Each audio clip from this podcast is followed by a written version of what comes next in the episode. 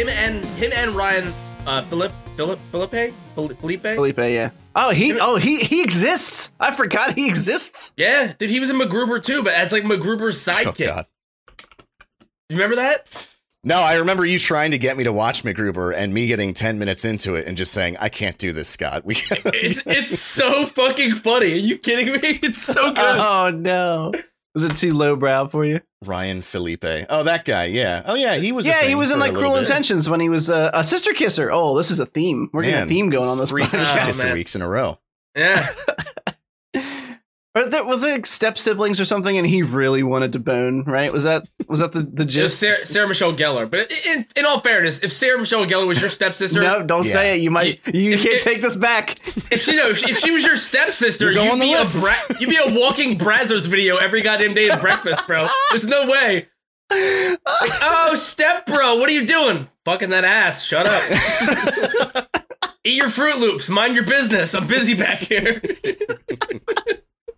We have some leftover pizza, but there's a hole in the box. my, my my my new favorite kind of porn is the one where like the stepmom is just stuck in a dryer, like for some reason She's so fucking clueless every time. Yeah, yeah, yeah. Yeah. What, What are are you you guys doing? doing?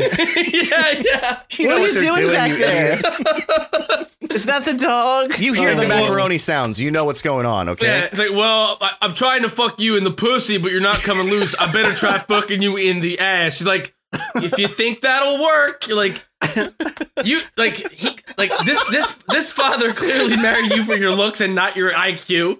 Like, I mean, I, I guess it's, yeah, like It's like I could really tell you're trying your hardest back there to do nothing else but get me free from But- this nightmare. Sys- but but also, could you imagine like could you imagine like if I mean if we take the porn the porn like the movie Magic out of the equation, you imagine your dad marrying someone that fucking stupid? and How would you hate your dad forever? like.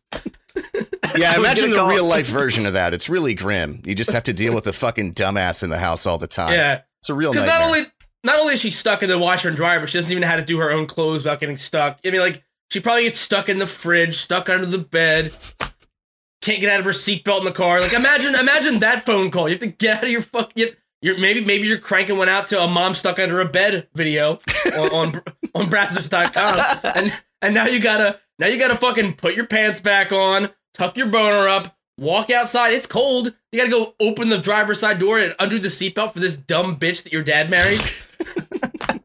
I like how you mentioned the flip and tuck technique in there. You just Yeah, snuck it in yeah. there. That's I'm I'm yeah, uh, something of an expert of the flip and tuck.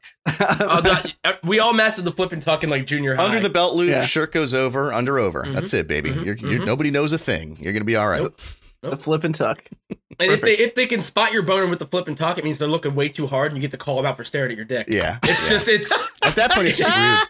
yeah yeah. It's like This is this is amazing content, boys, and that means that I should start the podcast. So, welcome to the Cynical Nerd, episode twelve. Yeah, twelve sounds right. Sounds Yeah, right. boys, we have and just just an incredible amount of stuff to cover. There was a, a Disney investor call, and because Disney owns everything in the world right now, that means we get everything in the world for news. So we have a, a ton of Star Wars news, a ton of Marvel news, uh, and then our main topic is Marvel. So we could not be shilling any harder uh, for for the company of the House of Mouse this week. Uh, if if this podcast had a hometown, it would be Shill Cincinnati. If we were a movie, it would be Shill Bill Volume Two. If Oh, this nice. was an oh, that's good. That's Yeah. that's fucking good. if- I'm not. I wrote them down. If this pod, if this podcast was an album from the '90s, it would be Jagged Little Shill. Oh we were- God damn. Yes. If we were a music artist today, we would be Meek Shills. Okay, so oh my god! Oh my god! with that being said, my name is Chris. I am your host. I am joined, as always, by Derek and Scott. Derek, how are you today? I'm I'm doing excellently, especially after that just shill streak that you were on. That was just excellent. Good stuff. Oh my god! Yeah. Oh my god! He did it! I'm already oh my god. Scott, how are you doing today? Oh my god. Uh Chris is over here shilling them softly. and, uh, I uh I, I'm not so I'm not so sure there's gonna be a lot of shilling going on because there's so much going on that it's hard to be excited about most of it. But I'm doing yeah, Is it I'm- like I'm do- overwhelming? yeah, I- I'm doing okay though. Uh, I'm a little little tired, but uh, we're, we're gonna see if this rum right here will wake me up. We're doing uh, we're doing a shot of the Kraken. Oh, there you go. Oh, the Kraken. All right, we're gonna get right into it. So, the, like I said, the Disney bad idea. investor call. It's a poor choice. Yeah, Well, you did get imported all the way over to Italy. Little inside joke for those on Yeah. YouTube. Uh, where does I don't even know where the Kraken gets made. Unimportant. not Back to Italy. task. sure as fucking Italy. Definitely not. We can cancel out Italy for sure. Yeah, yeah. Um, we're gonna start off with the Star Wars news, and first up in the list is we've talked about this recently because we talk about Star Wars so frequently on this podcast, but they're making a Cassian Andor series called Andor. Surprise! Uh, cleverly spelled with the Rebel symbol for the O, which I was. It was like the obvious choice, but it also works pretty well. And they released a sizzle reel. It wasn't a full trailer because I believe they're just starting uh, production, but they announced it's coming out 2022, of course, to Disney Plus. And this is the stuff that we talked about. I mean, I, I before I have one of you guys talk about it for a second. Um, I, I think I speak for all of us when I say that we love. I, I think I'm gonna love this series for the same reason that I love Rogue One, and for the same reason that I loved this week's Mandalorian episode. Spoiler, uh, because it shows the dark and gritty side of the rebellion. And again, we've gone over this previous podcast, so I won't dwell on it. But I literally the quote from Cassian Andor was everything I did, I did for the rebellion, and it's uh, I, it just got me. The sizzle reel itself just got me pumped, even though it was like ninety nine percent Rogue One footage Yeah. because it was a good time. Um, Scott, how'd you feel about the sizzle? Uh, I mean, we- literally talked about this last week, so I feel like I'm running on empty for excitement for it. um, but but I mean, but no, like, but this is this is one of the ones that I'm more curious to see how it's gonna play out.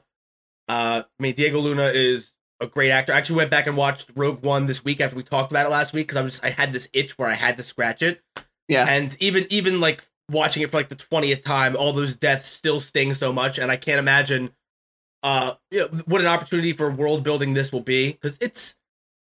I mean, it, it could fall flat, but I think if it's if it's done correctly, it could be one of those things where you watch it through and it has that same effect as the Clone Wars do, does on uh, Revenge of the Sith, where it just you know it just uh, doubles down on on that ache in your heart you feel when you see all these people who you are already so attached to in a two and a half hour long movie, right. uh, you know, make make a make a sacrifice like that.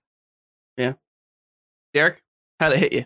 Uh, yeah, I mean, really, uh, uh, it, again, it's not a trailer. It was really just like Diego Luna talking about how he feels about it. And so all that I really got from it was that he's clearly super impassioned about it, which is great. I think that when you have uh, an actors, especially the lead, who like really care about the project and it's more than just a paycheck, sometimes even the show around it can be like somewhat acceptable, but their performance kind of lifts it up. I think that's the case with like The Witcher with Henry Cavill.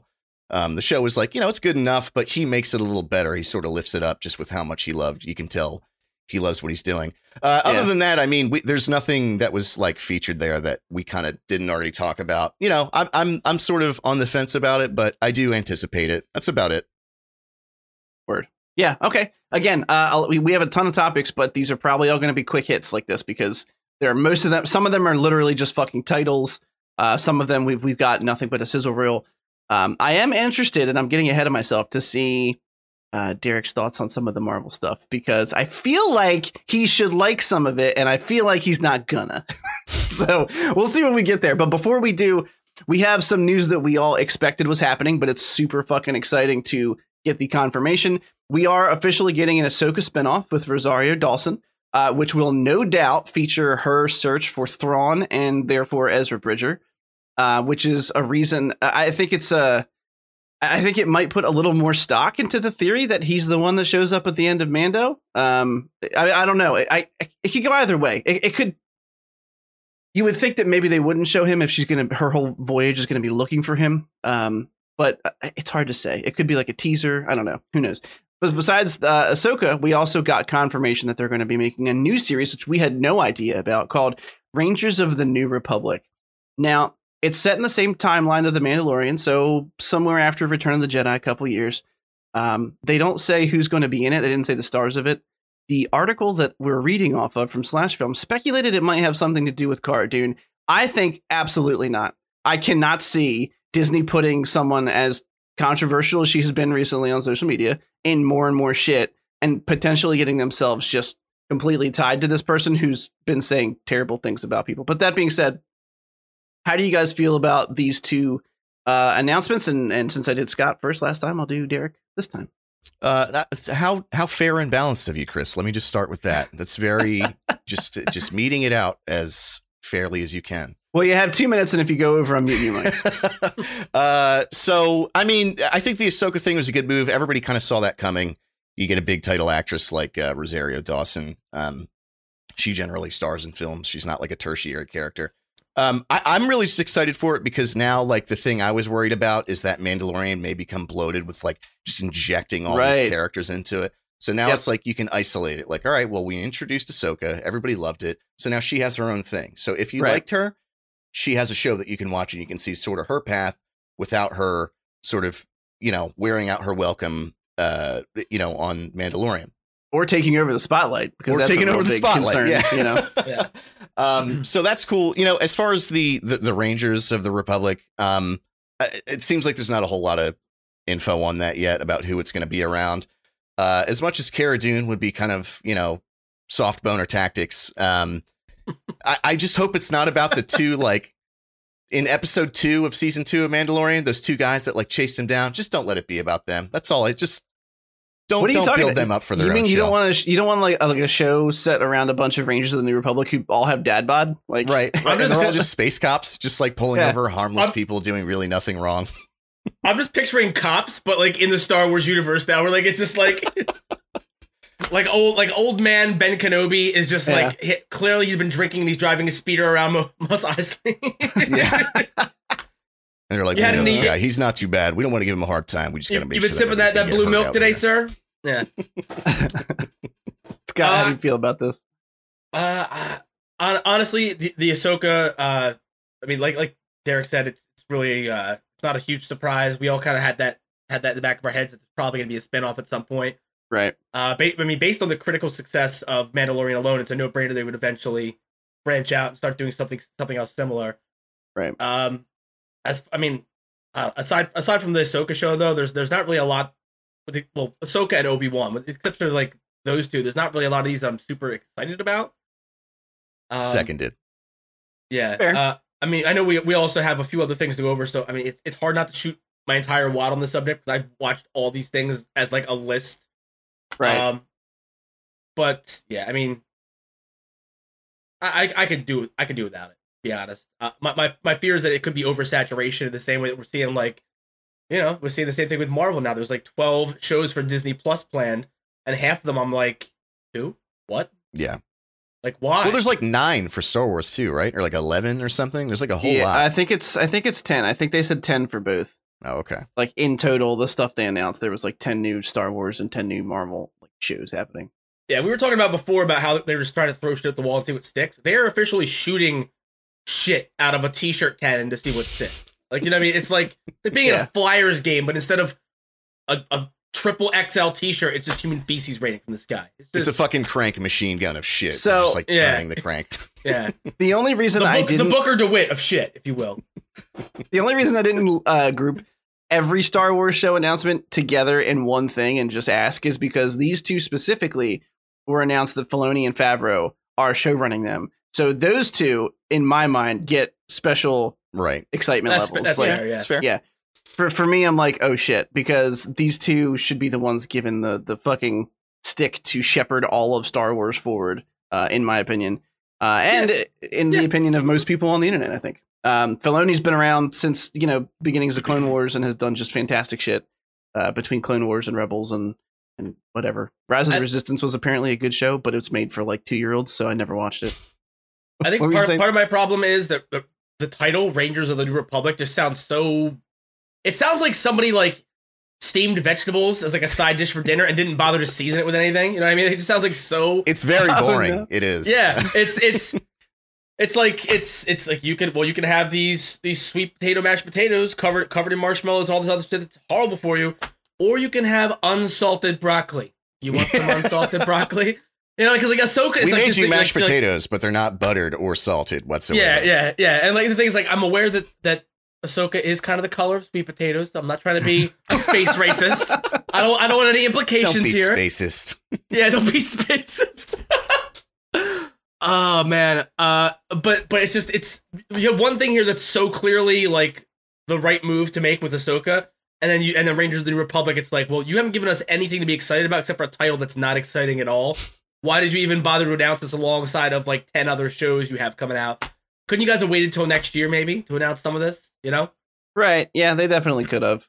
All right. Uh, there are a couple more uh, Star Wars shows to talk about, um, and and a, and a movie announcement actually, which I don't think any of us saw coming, which I'm very actually pretty excited about. Well, at least as far as my nostalgia is concerned. So the other Star Wars shows, excuse me, I will list them off. They include one based off of Lando called Lando, one called The Acolyte, uh, one Star Wars Visions, and a Droid Story, which is an animated thing. So I- I'll just I'm just gonna real briefly say I don't care about any of these, Lando included, except the acolyte sounds kind of cool. Yes, Uh, agreed. Yeah, I'm with you. there. acolyte referencing, you know, probably a Sith acolyte or a dark side user, someone tracking down Sith relics. We've heard this story before, um, or at least if you've read any of the expanded universe stuff, you know, there have been plenty of like like the Knights of Ren, dark side acolytes, these people who Yeah. kind of like worship the dark side.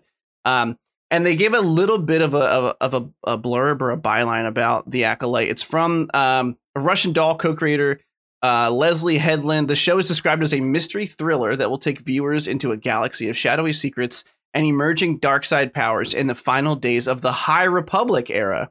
So, okay. Not only, 200 yeah, years before. All right. cool. yeah. So not only it does it sound like it's going to be some cool kind of like you know seedy dark side type shit, but it's it's High Republic and I, they they kind of like swept that part under the rug because uh you know unless you actually go through and like read this shit, they didn't put that anywhere. You know, it's just like there's the announcement and the little Instagram blurb at the bottom of the picture is this High Republic era. Um, the an- they're on the animated front. So so not only is Droid Story, but Star Wars Visions is also um, animated, and that's going to be anime. It's going to be Star Wars anime. They have a bunch of Japanese uh, anime creators that will be working on things. I'm feeling like it might be Animatrix vibes. We'll you hear see. that, Weebs? Get you guys all excited? no, they didn't hear that because they all left. They're gone. Several Yeah. several episodes ago. if they're still here, they're the masochistic variety, and you don't want that. you don't want to know. Yeah, what we got got to to find a way to exclude them. That's Yeah. that's we'll get there. Um, but the, you know, uh, uh, There's nothing I can say that's not going to get me in so much trouble. so I'm not going to say anything. I, I mean, there's not really a lot to talk about here. Uh, there's no confirmation if the Lando show is going to bring back Donald Glover, although you have to assume it would. Yeah, Because- because Billy Dee's not really leading man material these days. He's slowed mean, down I'm- a little bit, Uh, hasn't yeah, he? unless unless he's leading the old folks home to the the I don't know what what do they what do old people do besides fucking die? I don't know what. Do they do they fuck? They really do. No, that's a real thing. Like STDs yeah. are like rampant in fucking Yeah. like old folks' homes. Yeah, that's Yeah. that's a very real thing. They're trying to get Yeah. it in before they go. They're just whorehouses. Yeah. It's like every door you walk by in a retirement home just sounds like someone's throwing Jello down the staircase. Oh, no. Well, that's a fetish for some people, Scott. Okay. Uh, really, what you're doing is paying thousands of dollars a month for Grandpa to get his dick wet a couple more times Right, before he right, goes. right. So Yeah, you know, yeah. I mean, it's the least What, we can do. what better way to honor your ancestors? Yeah. It's a pretty it's a pretty bro move, I'd say. That's true. Um, I, I would say for, for when I read the Lando thing, I automatically assumed that uh, Donald Glover was attached to it, and that got me excited because I did too. Yeah. I thought I thought he was really good as a young Lando Calrissian. I thought he was one of the few things about uh, about so- Solo that was well done.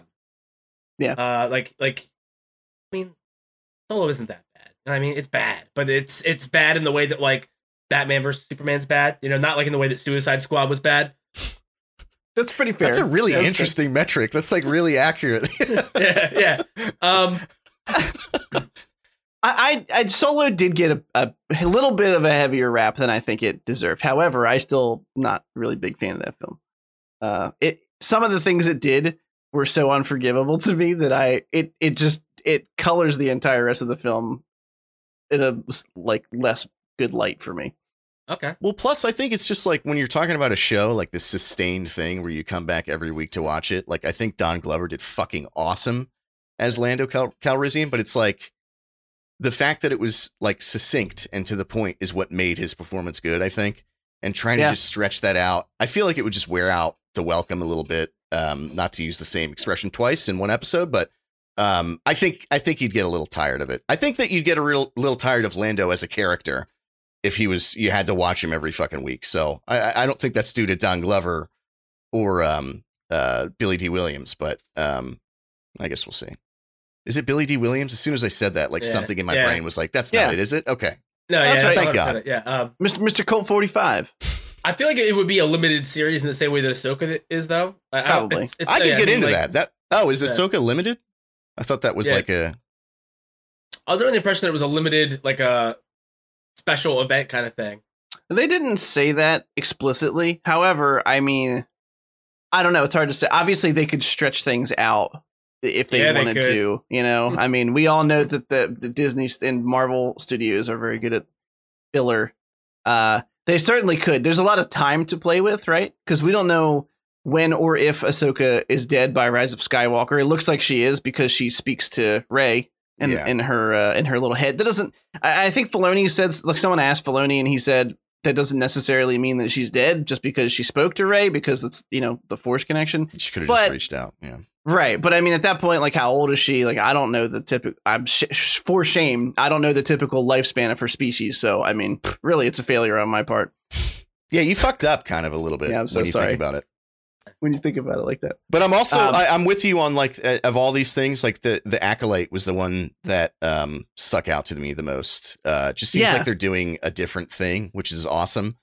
Um, I think with this like year of not being able to film anything, they're uh, you know like we said, throwing shit at the wall and seeing what sticks. And so a lot of the stuff is kind of like, eh, isn't that the same old same old? But this that stuck out to me a little bit. I think that could actually be very interesting. So Yeah, Yeah. I'm, I'm, I'm pretty, I'm, I'm pretty excited about it. it. You know what it, you know what it kind of felt like. Uh, when I read the acolyte, it felt like something they would put in like a comic book series, but that they were just like, let's do an actual show for it, and that, that's what made me like that kind of like kind of niche like you know dark side acolyte shit. It's the kind of thing you would expect from like you know Dark Horse or something to be doing for for Disney and Marvel. Anyway, Yeah. um, moving on to another bit. So this is like the uh a very cool announcement, but also like the biggest piece of no shit news um, for the entire podcast. Hayden Christensen is officially confirmed to be joining the cast of Obi Wan Kenobi. Hmm. Like, no fucking shit, this is happening. However, Anakin Skywalker himself. Mannequin Skywalker, we that's we our have baby. we foretold the future with our podcast episode last week.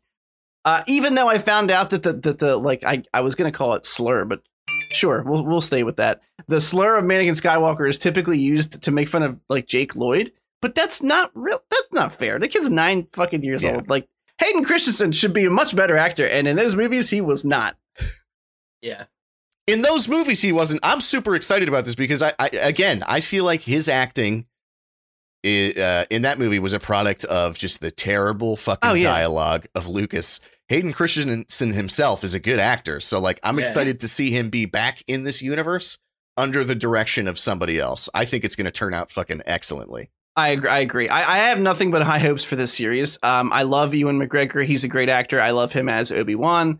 Um, he grew on me so much in the prequels. Even when I went through the period of, of really just loathing all those films, I still always Yeah. loved him and Qui Gon.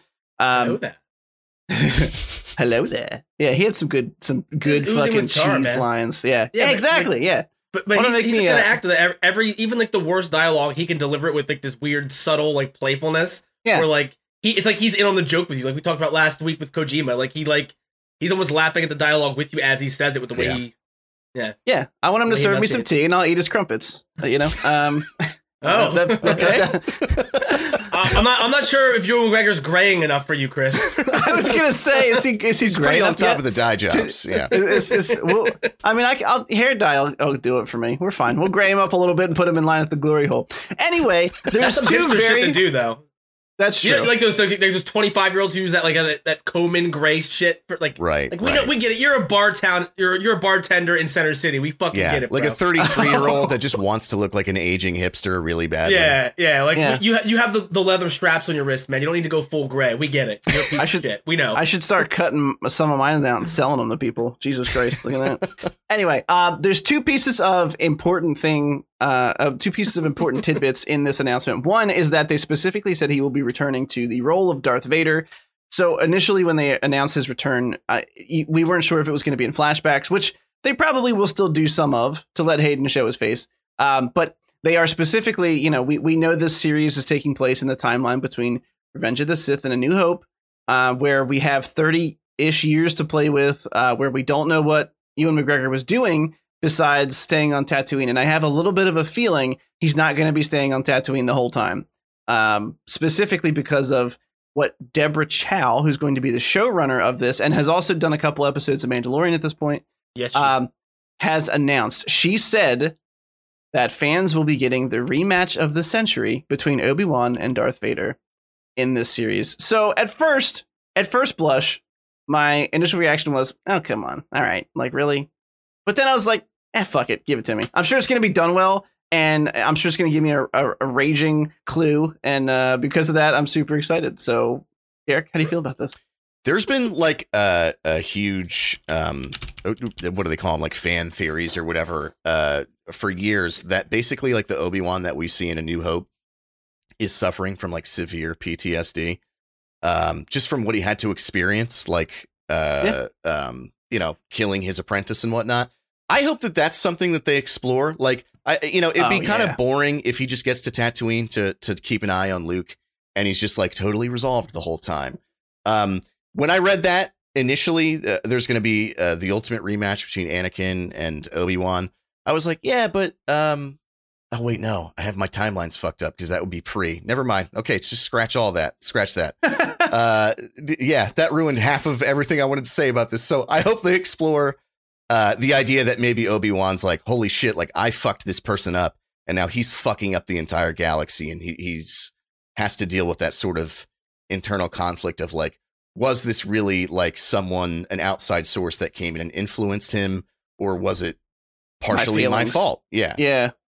I, there's, there's, I think there's, I think they will absolutely. There's no way that you do an Obi Wan show set in this time period involving Vader, and they don't do a deep dive into his mental state about. I mean, he's, I mean, not only does he have to have guilt about failing his brother, but he's probably going to have survivor's guilt from the Yeah. all of the other Jedi being fucking wiped out.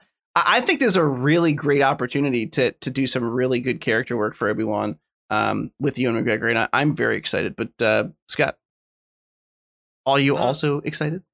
Uh, I mean, yeah. Um,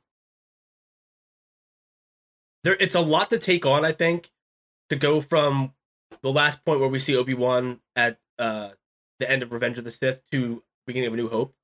You gotta imagine, like, like you guys said, like there was a lot of processing, a lot of like, probably, probably survivor's guilt. Uh, probably, you know, like a lot of self hatred, a lot of like self loathing. Uh, and it it probably took him a while to get to the point where he was resolved with himself and and you know ready to to do whatever he could to make things right whether it be you know like confronting uh, Vader again on the Death Star or you know like even even knowing full well what Anakin's uh you know arc was to hand a lightsaber to his son and have some kind of optimism about the the son of the most one of the most evil people in the galaxy you know being being able to be, maybe you know do something to to affect positive change. Uh, sorry, I'm rambling a little bit. Uh, I mean, like that that that to me is going to be a very interesting story to see how he gets from point A to point B. Yeah. uh, I'm sure they're going to jazz it up. It's going to have a lot of action. It's going to have those standoffs, uh, where maybe you know may, maybe face to face with Vader. Uh, he has those he has those moments to kind of like reflect and realize that it's something that was out of his control Mhm. something that was inevitable. But at the same time, though, it seemed, and I know they never they never say specifically, but it, but it, it seemed in A New Hope that was supposed to be the first time he had seen Vader in a very long time, Possi- possibly even the first time he had seen him since the transition. Uh, But right. you know, it, it's I mean, but also we've seen them do things where they kind of like correct, uh, you know, uh, correct the lore of uh like the EU and Legend stuff by saying again like like Boba Fett is uh, a Mandalorian. Right, Jango Fett right. was a foundling. So I mean, they, they, they can Boba really Fett. yeah, Boba Fett. They can, Boba. they, Boba. Boba. They can literally do whatever the fuck they want. Um, it, it's just you know, it's it's a weird it's a weird time period, and I, I, I like to see how they're gonna flush them out. Yeah. Yeah. and I feel like you're right. Like there was never like Obi Wan. I haven't seen you since that day. Like there was nothing, Yeah, nothing yeah. like that. We just assume Yeah, uh, when we put the pieces together that they haven't. So I I, th- I think so. There's um we I've talked you know kind of briefly about this stuff before, but there's a there's a really cool uh, fight in in Rebels season two where Ahsoka sees Anakin as Vader for the first time, or realizes the person she's fighting is her former ma- former master, and it you know obviously breaks her heart. And uh, they battle, and she narrowly escapes with her life. And uh, that's when she realizes what he's become. And I want that moment for Obi Wan in live action because he doesn't know what Anakin looks like. He thinks Anakin is dead. He thought he left him for dead. Yeah. So when he, we're gonna get to go on this journey with him where he a realizes Anakin lives and b the straight monster he's become. And I I- seriously, I, I mean, I, I know I've said it a couple times already, just this podcast, let alone in others. But I, I can't, uh, I can't wait enough for that kind of like real meaty character work to be done with these people that we love so much because you know t- tv is really in this like huge renaissance period it has been since like breaking bad and stuff like that started happening where we're getting so many good shows and it's just such a it's such a better medium in some respects to be able to tell really fleshed out stories and, and really give characters life and value whereas that can sometimes be very difficult to do in a 90 minute movie or two hour movie um anyway we have two more star wars things to talk about before we move on meaty girthy. meat, meaty girthy. Um, this next piece of news should tickle your N64 nostalgia bone. They are creating uh, a new Star Wars film, theatrically released film for Rogue Squadron. Ooh. Boys, boys, boys. That makes me very happy. Uh, this is going to be from director Patty Jenkins, who has done Wonder Woman 1 and 2. She's also done the movie Monster with Charlize Theron, which now feels like a lifetime ago, but that was a great film. Um, Scott, how does this how does this make you feel? Uh, well, I, first and foremost, I have to say that I've never seen a director announce that they were directing something in a way that su- Yeah, it was weird. that sucked their own dick so hard, especially considering she doesn't have a dick to suck. Uh, You don't know what she's working with down there. yeah, I, I mean, I don't. I, I don't. Um, I mean, what fuck else? Patty Jenkins, bro?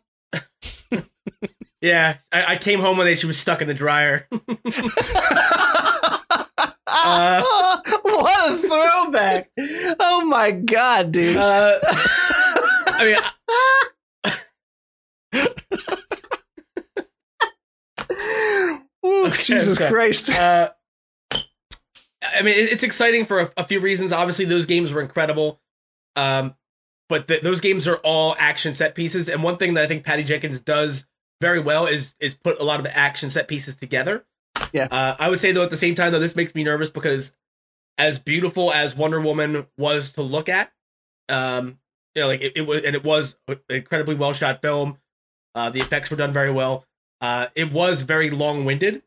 Uh, so I guess it depends. To, it depends on me, like what kind of like who, who is she teaming up with to write the script for this? Right. Is I'm going not to be sure. what's, is what's going to be the most crucial, and we haven't we haven't gotten that announcement yet. But uh, I mean, God, what is what was it? Uh, let me see. Allan Heinberg uh wrote the screenplay to Wonder Woman, and Zack Snyder wrote the story. Uh, so I mean, obviously, I I doubt Zack Snyder's going to be involved in this one. No. Um, but yeah, it's just it's gonna be a, a big a big part of it's gonna be pacing with something like this. There's gonna be a, a lot of story to tell, uh, and the biggest thing, the biggest part I think Wonder Woman suffered from was those gigantic lulls between action set pieces where they, you know, you're not just getting the narrative beat, you're getting like a, a an immense amount of world building that isn't even necessary for the story they're telling. It's not even like self-contained world building. Um, yeah, that's all I got. Derek, how do you feel about it? Uh, yeah. Listen, fellas, I never played Rogue Squadrons. I never oh played it. no. I never played it. Did you have an Ah. N64? I did. I did. I just never played. My parents didn't buy me games. My parents didn't love me. They were just always yelling all the time. It was, TCN exclusive. Uh, no, really though, I, I never played it. Um, that being said, I, I trust your guys' opinions on it, and I've heard many other people say that it was a great game. Um, and uh, you know, Patty Jenkins, uh, I I agree with exactly what you're saying, Scott. Like there was was are are her movies perfect? No, but I think that they're definitely like good enough. They're more than good enough. They're enjoyable. Um, you don't remember them five years out because I can tell you I don't remember a whole lot about Wonder Woman, but I do Yeah, remember yeah. enjoying it. Um, I remember enjoying Monster too, but I don't remember one character's name in that whole movie. Um, Uh, Charlize Lady, Char- Charlize Theron was the, the lady with the tooth. oh, oh, thank you. Yeah, Yeah, the, but yeah, still, that's not a character's name. That's Lady with the Tooth. You know, we're on the Yeah. same boat. Um, but uh, uh, yeah, I mean, I, I had read in there her dad was a, a fighter pilot or something. Yeah. and, and so Yeah. all right, I, I guess that uh qualifies her in some capacity. Yeah, sure. But, but the video of her like in a parking lot with a plane flying overhead, like, did you really pay an airman to do a lap so you could be like, it's the kind of thing that screams of like uh corporate marketing like they like they were like oh uh you know what really brought you to this uh project and she's like well you know i've always kind of loved like fighter jets and my dad was in the service and they were like oh great great we're gonna make a whole Yeah. segment that's gonna be Yeah. self-aggrandizing and and Yeah. and and We're gonna blowing use your own that. horn yeah this this reeks of a sexist old executive though who's like, well, if we're gonna let a woman direct Star Wars, we gotta we gotta tell them that her dad's dead. Yeah. They'll feel bad. her dad won't yell never at been in her the for military. that. it's like that, that's a good play that's a good No, marketing but it, play it just it just it just reeks of like it's just just just let your let your work speak for itself. Don't do a trailer for you your announcement that you're directing something. Fuck you. Like Yeah, it was a bit much. Um, you know, so this this announcement gets me. Um, there's a lot of potential here for this one too. Again, in the same way that Rogue One had potential and Cassian Andor has potential.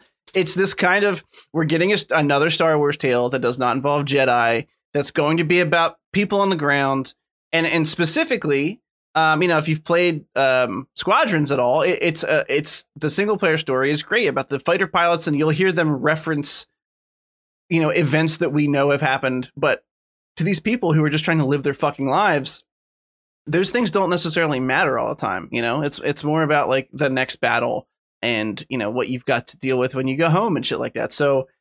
It's coming out uh, Christmas 2023. Yeah, so it's three years from now. It's a bit, it's a ways off. Um, I would imagine if uh, if the COVID uh, pandemic doesn't pipe the fuck down, you know, at least six months into 2021, it's gonna it's gonna get pushed out. But you sound like you need to be like put into that old folks home we talked about earlier. Yeah. you need to be I mean, like- I'll, I'll go to an old or- orgy. Yeah, I mean, it's like a, it's like Get your peeling apart a grilled cheese sure. sandwich. yeah, plenty of gray bush in there for you. I feel like there's not a whole lot of bush left, No, right? no, Most no, of no. it's It's- fallen it's- out from the yeah, it's- chemotherapy. you know, it's oh, I, was- I, I was this not going the to go first anywhere time I'm sorry that for a joke. This is the very first time that I felt Oh. bad immediately. Did you? have, you have you ever laughed so hard that you go lightheaded? Like, Yeah. I think part of it's that I, I've slept so little, and the other part is that all I had to eat in the last 24 hours was an entire pizza. All Dude. P.S. I love Oh, nice. Sleepy Scott. You should get two hours of sleep every episode. This No, is you shouldn't do so that. That sounds terrible for your health. I'm just glad that like like when I get lost, I'm like I'm like looking, I'm side eyeing Derek in his panel, and I feel like he can like hear my thoughts. Because like there's like there's like twice where I'm just like, oh god, I'm rambling. How do I how do I stop talking? And then Derek's just like, yeah, well, you know, actually, I'm like, thank fucking god. You are. It's it's like it's like my drunk uncle threw me in the pool, and you are my swimmies, bro. You're the only thing keeping me going. I'm so you, thankful you're here. I'll let you float. I, I, I mean, my joke was going to be something along my up against Derek's fucking just disarming joke. Mine's going to be so much more tame. I was going to say there's probably not a lot of like silver foxes. There's a lot of just like you know Kris Kringle bushes, but that that joke just pales in comparison now to the. Yeah. Uh, The but I- I- darkness that poured forth from Derek's fucking gullet. Yeah. Um, I just want to make I just want to make it clear that we are not shilling in the name of here for Star Wars. Uh, with with with with with Rogue Squadron, it's very important to me that that the focus is on the actual people in in you know in in the X wings in the X wings in the sky. uh, like we like we don't we don't we don't need to see this giant this giant uh like story where this where they're like a small part of it. It needs to be all about the fighter pilots. It needs to primarily take place in the air. Like I, honestly, Yeah. if it was if it was like kind of like a like a, a solo kind of thing where it's like one mission that takes them a long fucking time. Like I don't want to see these guys sitting in the in X wings or A wings for two and a half hours straight. but they, they've got to find some way to to be able to uh, compartmentalize that part of a Star Wars story and have it be all about just these pilots. And I think that's really difficult to do because the the space battles are always a small offshoot. It's like we talked about how they do Right. they, when they do creature stuff as an entire episode of The Mandalorian. It does, even though looking back, the Krayt Dragon was well done. Yeah. it- that's not the worst episode of the season by far. Looking back, uh, but Yeah. but when you take something that's usually only meant to occupy a few minutes of time or a half hour of time and you extend that, you kind of feel it drag a little bit. So they got to find a way to keep it fresh and exciting if it's going to be about just these pilots in, in a, like a space battle or on a space mission for two and a half hours. Yeah, It's, I mean, it's going to be a struggle. I, I wouldn't really call it like an upshill battle, but I think they Oh, have. fuck! fuck! I, I, I'm gonna watch back the video of this eventually, so I can like try to catch the moment in your eyes when you realize what you're gonna say before you say it, and then and then try to just figure out how long you patiently waited for me to wrap up my fucking point so you could say that. Chris is just sitting here like this. Mm-hmm. yeah. He's still think I- talking. This guy needs to get some sleep. He won't shut the fuck up. okay, so the uh, last piece of Star Wars news we had to talk about. I have a feeling you guys won't be that excited about it, but it's the sizzle reel for a new show coming out that we've talked about before when it was originally announced called The Bad Batch, and it's about these. Uh, it's about these this group of stormtroopers who were basically the defective stormtroopers, the ones that didn't come out of the mold quite right. They all have a little a little thing here and there wrong with them. I'm just Um, picturing the Uruk-hai from Lord of the Rings right now. just, just in Well, I mean- stormtrooper armor, it doesn't fit right. yeah. right. I mean, if Just that's what you're strangle picturing, somebody the second he, second he comes out of the cloning machine. Yeah, if that's what you're thinking of, then you're spot on. Um, so uh, I, I- it's hard to say. I don't. I don't understand from the sizzle reel. Like, obviously, some of this takes place still in the Clone Wars. Um, I have to assume some of it takes place after because the last place we saw them, they showed up in the final season of the Clone Wars, as I talked about before. But I won't spoil what happens. Uh, but there's some cool shots in this sizzle reel. At the very least, I mean, they they go to Kamino for some unknown reason, and I'm always down to revisit the fucking home of the cloners. I mean, obviously they're going to; it's where they fucking came from. But um, I don't know. It it looks. I've been saying this for like every fucking Star Wars announcement, but it looks like it could be interesting for the same fucking reason that Rogue Squadron looks interesting because it's it's these things, it's these big kind of uh grandiose moments, and then you f- are following these characters who just see it on the peripheral. You know what I mean? So there's like a picture in the sizzle reel of like post Order 66 Palpatine giving orders to troops on a big like hologram and uh that that kind of stuff's just fucking cool to me. That's just the stuff I want more of from Star Wars. So uh but you guys have any thoughts on this sizzle reel before we Only- things along? Only that I hope like something I feel like the movies do wrong consistently consistently throughout uh is that they make like the Jedi and the Force users in general like nobody's as strong as even the weakest Jedi, which I think sucks. It's boring. Yeah. Whereas like you guys remember back the, I actually just watched it the other day, but remember the old um the old Republic uh cinematics and there was like a stormtrooper who like tackles a fucking Sith Lord and like just happens to like have a thermal grenade in his hand. Like I just Oh, want to yeah. see more shit like that where like if a stormtrooper is basically like smart enough or tough enough, he can actually get like the upper hand over a force user. I hope we see that kind of like nitty gritty shit. Yeah. Um, that's really for whatever reason, that's where my mind went when I watched it. That's really the only thought I have on it. That I hope we see like like tough dudes like that, essentially. I mean, it is called the Bad Batch, not Yeah, the that- Bad Bitch, which is initially what both me and Veronica thought. I would prefer I- that honestly. I think I think the Bad Batch is a terrible name. So It sounds it sounds like it sounds like if they made like a made for TV movie of like Breaking Bad. You know what I mean? Like if if there was like a direct to DVD sequel for for well, I guess the Netflix one kind of is honestly. That wasn't great. it wasn't it wasn't Bad Batch bad, but it wasn't great. Um, stupid name, interesting looking show. You know what I mean? It, it looked Yeah. to me it looked to me like uh like the Clone Wars grow has grown up a little bit. be a little bit grittier. Maybe maybe focused on more of like a teen like late teen audience. Uh, it looks to me like it might be one of those things like they, they're kind of Harry Pottering it. People grew up watching this. Like, well, you read all this childish nonsense to get here. Here's here's the young adult book that you get as a prize. I mean, like it's right, right. you know what I mean. Like like Harry Potter's one of the series that matured with its audience, albeit not very much, but it did. yeah, he Uh, jerks off in book five. I heard. Yeah, yeah. Harry Potter and the Coom Goblins. You, Was you, that the- you, you can tell you, can tell me that Harry Potter fisted his own ass with a chocolate frog, and I wouldn't be able to debate you because I've never read any of those fucking books. I've never. I, I, I no, that's a lie. I read the first chapter of the first one. and was like, "Fuck this! The movie's coming out anyway. I'm not doing this."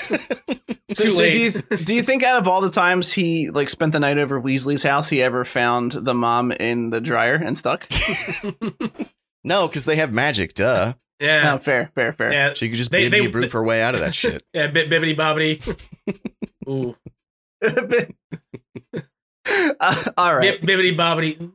Uh, uh, no, no, but clearly they use they use the Fantasia method of, of doing housework. You know what I mean? Because their house was always fucking filthy. So you'd imagine they would, they would put like they put the the dish soap and the I sponge thought in you were charge of going washing back to dishes. the Bad Batch just nothing- on Harry Potter. You're like, but no, seriously, they too. use magic to clean their house up. Seriously, fuck these freaks. No, no, but, but remember, like in Fantasia, like like Mickey Mouse is like, "You guys can carry water, right?" They're like, "Mm-hmm," and then it's fuck, they fuck up everything. Imagine, like, I imagine whatever magic, whatever, whatever you cast a spell into, like the vac, like you have the vacuum trying to vacuum the house by itself, and it's just, it's it's in the twi- it's in the twins' room, sucking off one of the twins, and you're like, "What are you doing?" I'm gonna have to isolate Scott's audio. do- You guys can carry water, right? hmm And just and animate it to like the actual film. oh god! Like just take a snippet of like Mickey Mouse and then like the fucking screen. All right. Uh, so that was the wrap up for our Star Wars announcements. Uh, the next thing Star Wars we will talk about will be our our main topic, which is this week's Mando episode. Uh, but for now, th- we have a weird piece of news sandwiched in between. uh, We have a couple. We have like two or three pieces of weird news that don't fit between the Disney shill house of uh, Marvel and Star Wars. It's still Disney. Don't get me wrong. A Time not- to Shill, starring Samuel L. Jackson. That's pretty good. Yeah, thank you. That's pretty good. Uh, this is weird news, and I don't want it to happen. And I feel like Derek, Der- at least Derek and I, probably also Scott, will feel the same way about this. Uh, Harrison Ford has officially been confirmed for Indiana Jones 5. Steven Spielberg will not be returning. Instead, uh, James Mangold will be taking over the director chair. So, and the film's confirmed to come out in July 2022. So, let me just be the first to say I really wish Harrison Ford would stop making movies. Like, in Mhm. fact, I wish I could find a time machine and go back 10 years and stop him from making more movies then. yeah, just tell him it's okay. It's all right. It's all right, Mr. Ford. You ageist pieces of shit. You No, it has nothing to do with his age. He's still a decent actor. It's just, it, it he's have like, you, have, you, have you seen The Way Home yet? no, but I mean, What's Why? the way Is- home? is it that CGI dog? Yeah, It's the dog one. I, I haven't seen it either. I was just trying to. I was just trying to like Oh, get argumentative. 'cause I was I'm like, bored. oh, I'm bored okay. talking about this. I just want to argue about it. Uh, I'm sorry. Go ahead. I was gonna say. I mean, I, I was. I really thought you had seen it for a second, and I was very excited to hear about. I mean, The film it, in it- general. it looks like looks like that that movie, uh, Homeward Bound, kind of like a little bit, right? Except not good like that Oh, what- movie what is. was That's it- what just was a the- classic fucking masterpiece. Untouchable, dude. What was that one? It, it was, Untouchable. it was called. It was called like Yellow Dog or something like that. It was like this kid's like stuck on an island with him, him and like this this golden retriever or this. I feel like it's definitely not called Yellow Dog though. I'm basing that on nothing. I, it Okay, just can't be okay. called Yellow Dog. Let me let me search. Let me search Yellow Dog real quick. Like they just the the color of the dog is the the name of the movie. That's Yeah, this movie's called Brown Dog. Oh, sorry. Far from Home: The Adventures of Yellow Dog. Suck it. Fucking suck it. I was kind of right. It had a preamble and everything. yeah. Um, I don't know. I just he has he's been. I feel like I'm trying to help him protect his own legacy, which is so stupid. But like, he just keeps agreeing to do terrible fucking movies. Like we're talking about the he's was in one of my favorite films of all time. I have no reason to like The Fugitive as much as I do, other than the fact that I think it was just a great fucking movie. I have watched that movie so many times because it's the one I can just put on and enjoy no matter what part of the fucking movie it's on. Like it was the guy, the one-armed man. It was the one-armed man. Uh, but I, I feel like he's just been Please doing do like, that again right now. Do it one No. more time for me. okay, kid. Yeah, from the top, It was it was the one-armed man. you gotta find him. You sound like every homeless guy I've ever been cornered on the on the L train with. it's just Can I have five bucks? it's just me and him, and I have my headphones in, but he knows he knows it's not loud enough for me not to hear him. And he just keeps talking. Um, he's I don't phoned know. in What do every performance for the past like 10 years. Like everything he's in, you can tell he doesn't want to be there. And it's just like, it's okay. Like, let's just let them get someone else. It's all right, Harrison. Just take a break. he you did your deserves. duty. And it's okay to just stop now. T- take a break for the rest of your life and go quietly redemption. into the great night. It's it's it's not. Oh, no, fuck you. That's horrible. This man walked away from a plane crash. You you bite your fucking tongue. You know, Uh, because he did that, he's gonna die to something real fucking stupid. Too, Oh, Yeah. we've covered that. Yeah, Yeah. I don't, I'm sad. I'm already sad about it. Like I'm already Yeah. ready to cry. Like you used up all your fucking mojo on that plane crash, bro. Like you, Yeah. You're gonna he's go going out to get to, like, like- a hairline fracture in his big toe that's just going to become gangrenous. and that's just going to take him out. Like something real dumb. He's gonna trip in a parking lot, and there's gonna be like a nail in the like it's gonna hit just Yeah. the perfect spot on his He's- temple or something. He's gonna you know? have a, a final destination moment. It's gonna be horrific. If- Oh, we're, we're all we're all gonna reevaluate our own mortality after we read the news article. um, but but the thing is, like, he deserves redemption, man. Like, Kingdom of the Crystal Skull was 2008. It was terrible because first of all, aliens. I was gonna What? say that that whole What? movie is just that fucking meme of the dude going alien. Yeah, yeah. like that's Also, that guy existing and not being beaten to death in the street is just mind blowing to me. There's so much. there's there's so much like. No, I'm not even kidding. I'm not even What? kidding. There He are, really so, there are so many. There are so many random hate crimes based on gender and sexuality and and race every single day. But that fucking asshole is walking around un, unscathed. That's an injustice. That's criminal. I love the right hand Hold- to the hard hold- right hand turn that that took. Hold hold him down, shave his head, and then stomp him out like his name's fucking fire. Just Oh my god! oh my god! All right. Um. Oh wait, Oh, to, to, to on- quote me. on- oh no! no. Continue, sir. Yeah. Um. I've never seen Indiana Jones. I've never seen any of them. I'm just What? gonna I'm just gonna say that. Yep. Derek. I've We're gonna never have seen to any of watch them Even together. Ron just walked by and said, "Wow." All right, that's she walked by. That's yeah. Never seen any of them. That, I mean, that's that's a that's a, a watch along trilogy that has to happen. Yeah, we can I do it. I feel like agree. at this time Yeah. that's actually going to be interesting because my like theory is that when you don't watch it when you're 10 i for the first time, it's probably dog shit. So I, No, I want to no, be proven no. wrong. I do, but that's how I feel about it. It's a solid theory because I've I've known a lot of people who have seen Star Wars later in life, and I'm like, yeah, I mean, unless you saw it when you were younger, why would you give a shit about the you know the the effects are that don't age well? Yeah. Because I mean- because it's magical in every every Yeah. possible way. Like it's I Indiana Indiana Jones captures that same like it, it kind of captures the same like uh That cat just screamed at the top of its lungs. that was my son because he Oh. likes to he likes to just you know walk around the house just highest pitched noise he can make. All right, that sounded like a kitty cat. can, can relate. Uh, um, no, but like Indiana Jones kind of has the same magic that Star Wars had, that same quality to it. It kind of feels they all kind of feel like they're like Goonies a little bit. Right. He's avoiding he's avoiding traps. He's looking for treasure. Uh, the problem with with Kingdom of the Crystal Skull is that it it jumped the shark so fucking hard. The up until up until then, it- the the overall theme was uh like religion sort of. You know what I mean? Mm-hmm. Like he's he's looking for uh you know um the Ark of the Covenant, and then, Yeah. then he's then he's the Holy he's- Grail. And, yeah, the, the whole the Holy Grail. Like it's uh Temple of Doom is also about like you know like what's what's uh viewed as more like tribalistic religions, like Yeah. voodoo voodoo and things like that, and how like they could be grounded in reality and like it, it's it's really interesting.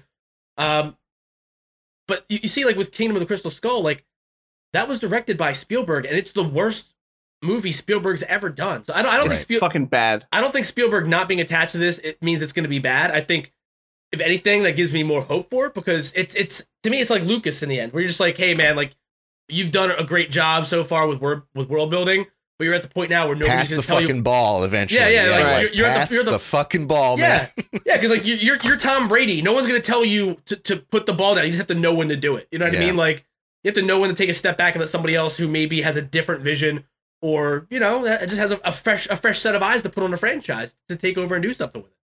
Yeah. Um, So, so Derek, you've never seen any of them, right? No, I've seen bits and pieces, and I know like enough from cultural reference to know exactly how they all begin, transition, So- and end. But Kali Ma. Kalima. There's two things you should know. okay, I guess not. is- Maybe I'm wrong. I, I have no idea what you guys are saying. Well, that's that's from inarguably the worst of them. Yeah, yeah. Uh, well, so- uh, second worst.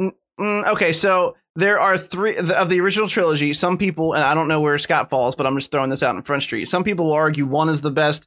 Three is by far the best of the original Uh, yes, trilogy. one hundred percent. Uh, okay, Three, okay, three, okay. three is the best one. Same page, all right, virtual that's high rare. five. Third in a trilogy. Okay, uh, I'm- I'm into that. I, I do think that's rare because the third is almost always like at at, at best like Yeah. middle child. You know what I mean? Alien three. Yeah. you know? And and in this particular case, I I happen to think the middle one is the worst by like a decent margin. Like Temple Ah. of Doom is not the worst. That's not like a, a super super bad Indiana Yeah. Jones film. It's just not. I don't know. It Yeah. there's, there's not the magic of one and three is not. I feel like two had way more like way more memorable moments though. Like it, it wasn't a better film because the, the the overall story and the stakes aren't the story isn't as interesting. The stakes aren't as high in Temple of Doom.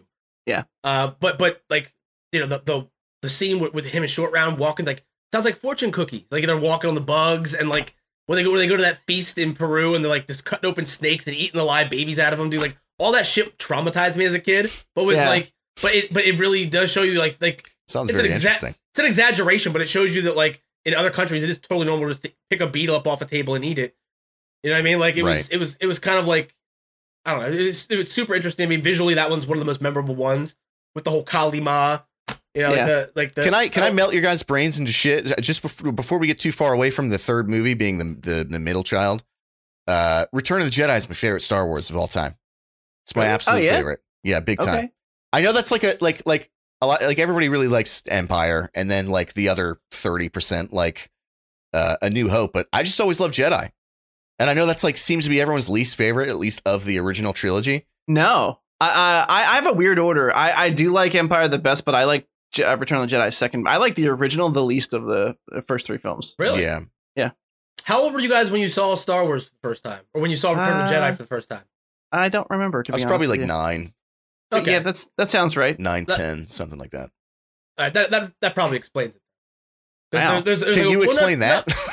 No, what the fuck does that mean, Scott? it means it means there's a there's like a, a line drawn the same between people who were of a certain age when they saw Jedi for the first time and found the Ewoks to be endearing and charming oh no, I yeah, still I still don't and, like and, them. and sweet. Oh, I love sweet them. I love the Ewoks. I, I don't get Yeah. why people don't like them. I really don't understand And it then at all. and then there's and then there's people like me who, when you see them flying through the air after uh, you know an AT-ST blows up a tree, you're just like, oh yes, good. good. no, you know what? I always loved. I I always loved uh, Jedi because just that moment at the end where you really don't know, uh, or at least you're too young to understand film tropes well enough to know uh, whether or not Vader is going to do the right thing or the wrong thing, and then he does the right thing. Was so like it was such a fucking like Yeah. joyous, explosive moment for me that like I'll never forget that first time I watched it. And so I think I had like the most magical moment with that one. And so it's just always the one I hold the most dear, I guess. We really thought we were going to get away from Star Wars, huh? Oh, yeah. Ugh, I'm so I, I would sorry. I would say the Empire is my favorite because it ends on such a bleak note. Right. If I'm being if I'm being honest, but Just like real same- life. I mean, like it to me, it's it is the most. I mean, I know we're talking about a galaxy far, far away, a long, long time ago, but uh to me, it, it is like one of the most realistic start. Like, of course, of course, they're gonna fucking lose. Of course, Lando's gonna gonna turn on them. Of course, Han Solo is gonna get captured. Of course, Vader's gonna win. Um, that that that first initial standoff where Luke and Vader face off for the first time, and there's all that anger and animosity and hatred because Luke watched him kill Ben. Uh, and seeing seeing Luke Right. tap tap into the hatred and use his hate to fight, and then learn that he couldn't win with his hate, and ultimately having to like lose and just being helpless and losing his hand and, and backing out there and realizing that his only his only option aside from fighting with hate and turning the dark side himself is to just commit suicide and jump, and he'd rather jump and risk dying than become what he like what his father's becoming, and he's also realizing that's his father right then and there. Like that fucking all hits, and you see it like Mark Hamill's so fucking good, man. It's it's He really is excellent. I I also want to point out our uh, uncanny ability to turn any conversation into a Star Wars conversation. Yeah, it's basically a Star Wars podcast at this Yeah. point. Fuck. it's sorry, all right. sorry. No, I'm, it was- I'm they my, were- my Tie Fighter shirt today, boys. Oh, nice. Very no, nice. they were. Uh, Chris they is were also total- wearing a Star Wars shirt. I feel a little like I, am. like I missed the memo here. the nice little, you know, com- the ships. compl- completely coincidental that we're wearing kind Yeah. of sort of matching shirts. I'm just wearing a V-neck, guys, for whoever's It's just coincident- audio only. It's just a V-neck. It's- You're not missing anything. It's purple. it's not a deep V though. I can't say nip No. or uh, or bu- belly button Just- if you're wearing a J Lo V neck. okay. Uh, next piece of news is a bit of a. It feels out of left field considering how much we've been uh, talking about Disney and Star Wars and Marvel. Uh, there's going to be an Alien TV series coming to the FX channel from Noah Hawley. Hawley. Uh, Ridley Scott, uh, the of course the original director of the Alien franchise, is in talks to executive produce it.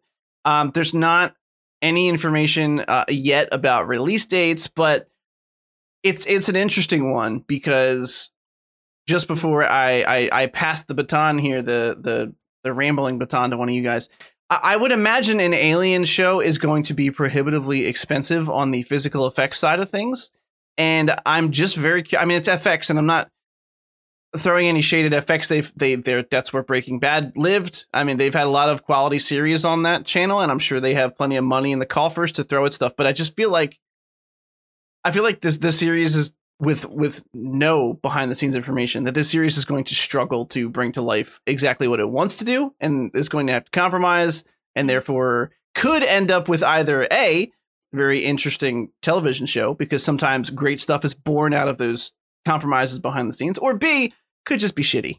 And I'm not sure which way I think it's going to go. But uh, Scott, how do you feel about it?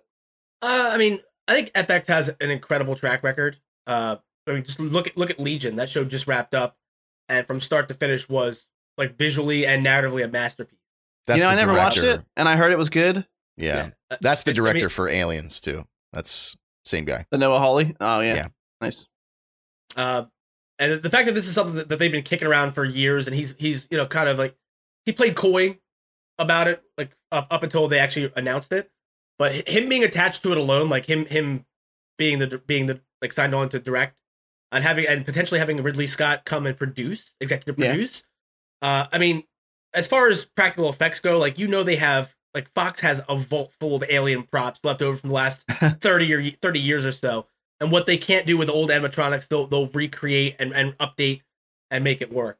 Um, even if this show relied entirely on CGI, seeing what seeing how realistically FX uh, uses this, uses CGI to to kind of like add layers to things, especially in Legion, I have no doubt that this if if they get the right script together and if they get the right people uh, cast, it will be incredible. It'll it'll be better than any of the Alien movies we've gotten since Alien if I'm being honest.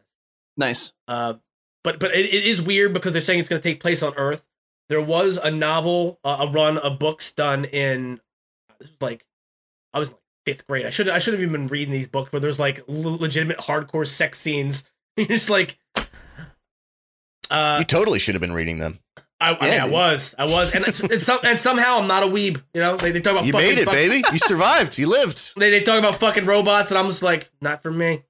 You know, uh, no, none for me, thanks. Strong Uh. Yeah, yeah. Um, no, but they had a, they had a run of books. The first of which was called Earth Hive, about uh, essentially part of LV. What is LV forty four crashing? Like a, a, a part of it, like they're they're trying to essentially crack planets uh, out of Dead Space, which I think is where Dead Space get, got some of their mythology from. And uh, you know, part of part part of the alien homeworld, uh, or or the location of the crashed ship ends up on Earth, and you have aliens breeding in mass on Earth, and there's like essentially just a war, a war for what's left of of Terra, as they call it. Right. Um, and that that was an extremely interesting story. If they if they're trying to do something like that, um, I could see it work, but I'm not sure where in the timeline this is supposed to take place. I, I read, I yeah, think it doesn't specify. I I I read something that led me to believe that it was going to take place before the original movie, or sometime between Alien and Aliens, where where uh, Ri- uh sorry, uh, Ripley's like recovered, and that there's like it's like a 65 was it was it 45 or 65 year stretch in between those, uh, which is also where the Alien Isolation game takes place on Sevastopol. So you got to wonder, you got to wonder would this be an opportunity to maybe take Amanda Ripley and give her a storyline? That's a character that we may see the end of, but we've already established that in these new these new canons they're building, uh, Disney isn't afraid to, to do a prequel and show you what leads up to an event that already know takes place. Especially if it's something Yeah. especially if it's something abstract like, you know, a video game character dying off at the end of a, a 20 hour game, which is a great game, but unless you're a diehard fan, you're not making that 20 hour slog start to finish. You're just not doing it. Right. Um, is it is doesn't it? I, I thought I read that it takes place on Earth, which would make me It think- does. Yes. yeah, Yeah. so it takes place after, I would assume, right? Because I think the whole plot is that they're trying in the movies they're trying to prevent it from getting to Earth. It's been so long since I've seen those movies, but that would be my assumption.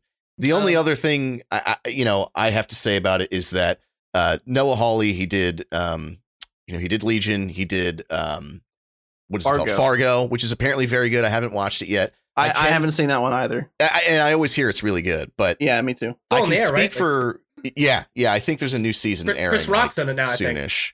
Really? I- uh, see, yeah, sure. If that sounds right, I I can't argue with it. I don't. As long as as long as he doesn't narrate it like he did in The Witch, I I think- think Let good. Ewan double check. McGregor is in it. I'm too. I'm pretty sure he plays. I think he was at some point. Yeah, but uh, uh, I can speak for the first season of Legion and say that like his ability to direct is incredible. Um, Legion is great because it takes like two totally separate worlds. It takes the superhero world, which is fun and exciting and you know breathtaking, and then it takes experimental film and it sort of bridges those two things together really fucking excellently. Um, so all I have to say about it is that obviously he has shown me that he uh, is capable of directing really well, and the fact that um, uh, Ridley Scott is on the um, executive production team, I, I, I think it's going to be cool. I, I think it's it's kind of destined to do something Um, interesting at the very least. Now, in, in the movies, the main narrative was that Weyland, uh, Wayland Yatani, I think it is. yeah, Uh, they, they were trying to to capture this alien as an asset to use for warfare, to like like buy- like basically to reverse engineer them. And we see Right. that kind of come come to fruition uh, in Alien Resurrection, where they they're, they're cloning they're cloning Rip- uh, Ripley.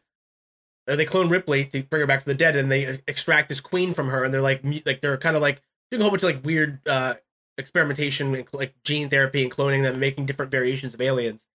Uh, so it could we could see something like that where it's they they've it takes place maybe in an alternate timeline. 'cause They've teased alternate timelines before that would erase uh that would erase Alien Three from existence. right. There, there was there was a rumor a couple years back about uh an a, a rewrite to the series that would kind of do what Terminator Salvation did, where it just no fuck all that shit. This Yeah. is what Right. actually happened. Yeah, uh, Neil Blomkamp was attached to it. Yeah, yeah. The guy that Uh, did District Nine. Yeah, and in, in that we would have seen uh Newt fully grown up, like like Newt like age twenty something, uh, and we would have seen like Ripley a, a- age appropriate, uh, you know, waking up and, and they both they both survive, you know, uh, and I don't know, man. There, there's a lot of opportunity here. We don't have any announcements for casting yet, which is going to be the big right. the big uh, signifier of how much stock to put in this. But there, Yeah. there are there are multiple narratives that have been told throughout time that bring the aliens back to Earth. Uh, they could be using source like something from the you know I don't even know if you would call it legends or what you would call it because alien canon isn't really that like, kept under lock and key like Star Wars is. Uh, it's it's it's gonna be good. It's it's gonna be good with yeah, with I think so with- too. Yeah, it's just depends on whether you're here for it or not. If you show up for it, you're probably you'll probably enjoy it if you're a longtime fan. Because I mean, let's let's be realistic. If you sat if you sat through Prometheus, Alien Covenant, and all those Alien vs Predator movies, and you still want more, you'll eat whatever shit they serve you. You'll eat it out of a dog bowl. You'll wear a fucking spiked collar and eat that shit. You don't care. There's no dignity left in you, and it's okay. Because big same, big same. Big scene. Yeah. Um, I, the only thing I will point out before we move on um, is that uh, a conversation with the with the uh, director Noah said, as I did with Legion, the exercise is let me take a superhero, let me take the superhero stuff out of the show and see if it's still great. What's the show about? Let's take the alien out. Uh, what are the themes? Who are the characters? What's the human drama? So, um, besides knowing that he did Legion, which I've again, like Derek said, uh, we both, uh, well, I've heard is great. I haven't seen it, uh, and that Fargo, which Derek and I have both said we haven't seen. Um, I mean, I'm looking forward to it. I, I'm just concerned about the budget aspect, but Yeah. uh, I mean, I, I guess we'll see. You know, the two real big kind of uh, variables out there are a casting and b proper timeline placement. And uh, who who knows? Maybe that'll be part of the mystery of the show. Is is when is this taking place? So there could be there could be a lot of interesting stuff done. But moving on, uh, we now have our Marvel section of news, and it's going to be Marvel, Marvel, Marvel. Uh, one other outlier uh, announcement at the end of this, which was big, big excite time, and then we have our Mandalorian discussion. So, uh, Christian Bale, who we know is playing the villain in Thor: Love and Thunder, Thor four, has been confirmed to be playing someone he was rumored to be playing, which is Gorr the God Butcher. And uh, Gorr is a, a, creature who sets out on a mission to kill as literally just to kill as many gods as he can. Like he's like, can I fucking go murder the Asgardians? Can I, you know? Um, th- there's been speculation of him being cast as this person before. He's got a very comic book look to him, which means that uh, they're probably going to alter his costume quite a bit. It's uh, he's it's very revealing almost like taking advantage of uh, alien physique there. he's got like a fucking just something covering up his little alien bits and uh, you know not too much else. Wait, but he there, looks was oh, there yeah. an image for was Oh, there an wow. image for this? Not in not in the doc, but you could just like Google Gorr the God. He's Oh. very he's very sexual. Yeah. Oh, yeah, oh, he's, yeah. uh, He's he got looks that- pretty co- cool though. Yeah. He's got that spawn cape going on, but with like with, with like a weird symbiote vibe to it. Right. Yeah, but like, but like, you know, his everything else, like his chest is just exposed and like everything for no discernible reason. He definitely yeah. describes himself as pansexual. That's definitely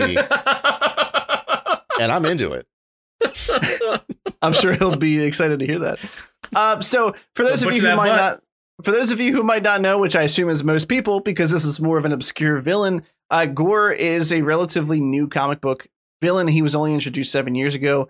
Um, his he's an alien creature whose homeworld was destroyed despite his people's prayers to their gods, leading to his spite for the divine. Convinced the gods have abandoned their creations and driven by hatred, he sets out on a mission across the cosmos to kill as many gods as he can, naturally bringing him face to face with the god of thunder eventually. So we don't know sort of how he fits into this Thor 4 puzzle. We know that Tessa Thompson is back as Valkyrie. We know that Natalie Portman's back as Jane Foster and will also be donning the moniker of Thor at some point.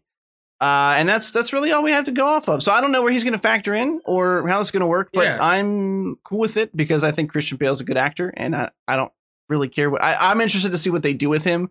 Marvel has notoriously had a very tough time making good and compelling villains.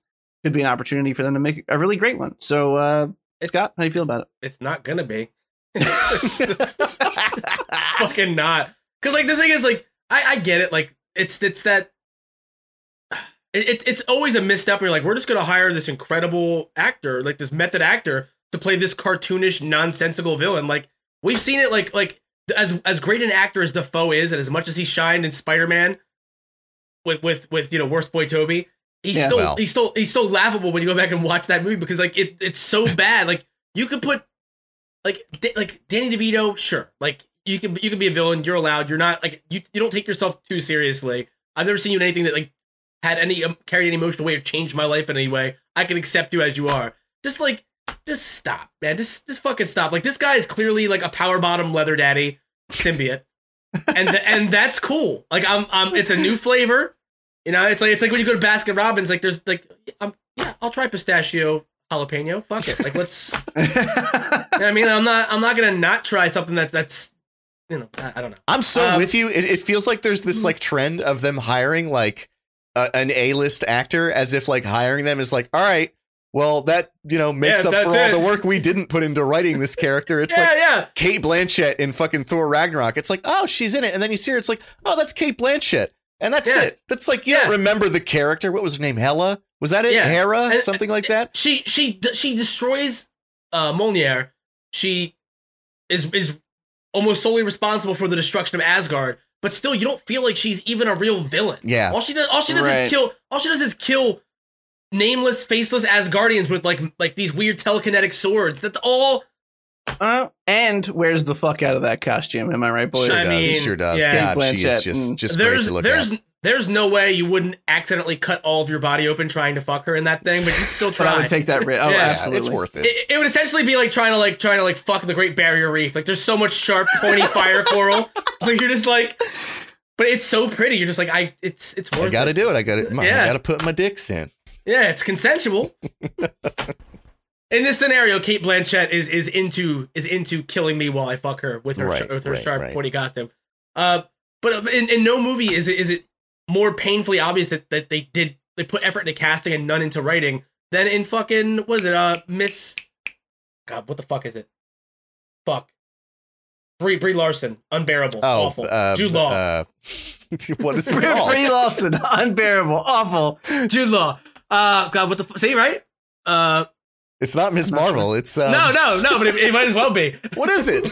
Captain Marvel. Captain first of Captain all, Marvel, Marvel. that's- Yeah, yeah, yeah. Uh, just like this, like that. Like, again, like you, you. I understand wanting to have Jude Law be a part of the MCU. I get it, but you're gonna, you're really gonna. That, that's what you're gonna do with them. That's all you're gonna do with them. Like if you're gonna hire these actors that are like triple A list actors that just for showing up get paid more than half the other castmates, you might, you might as well utilize them and actually write a compelling narrative. Yeah, that's their an antagonist. contribution, just sucking up the budget. That's what they're Yeah. there for. Yeah. and and to me to me like it's hard for me to imagine Christian Bale not being just an unbearable dickhead on set.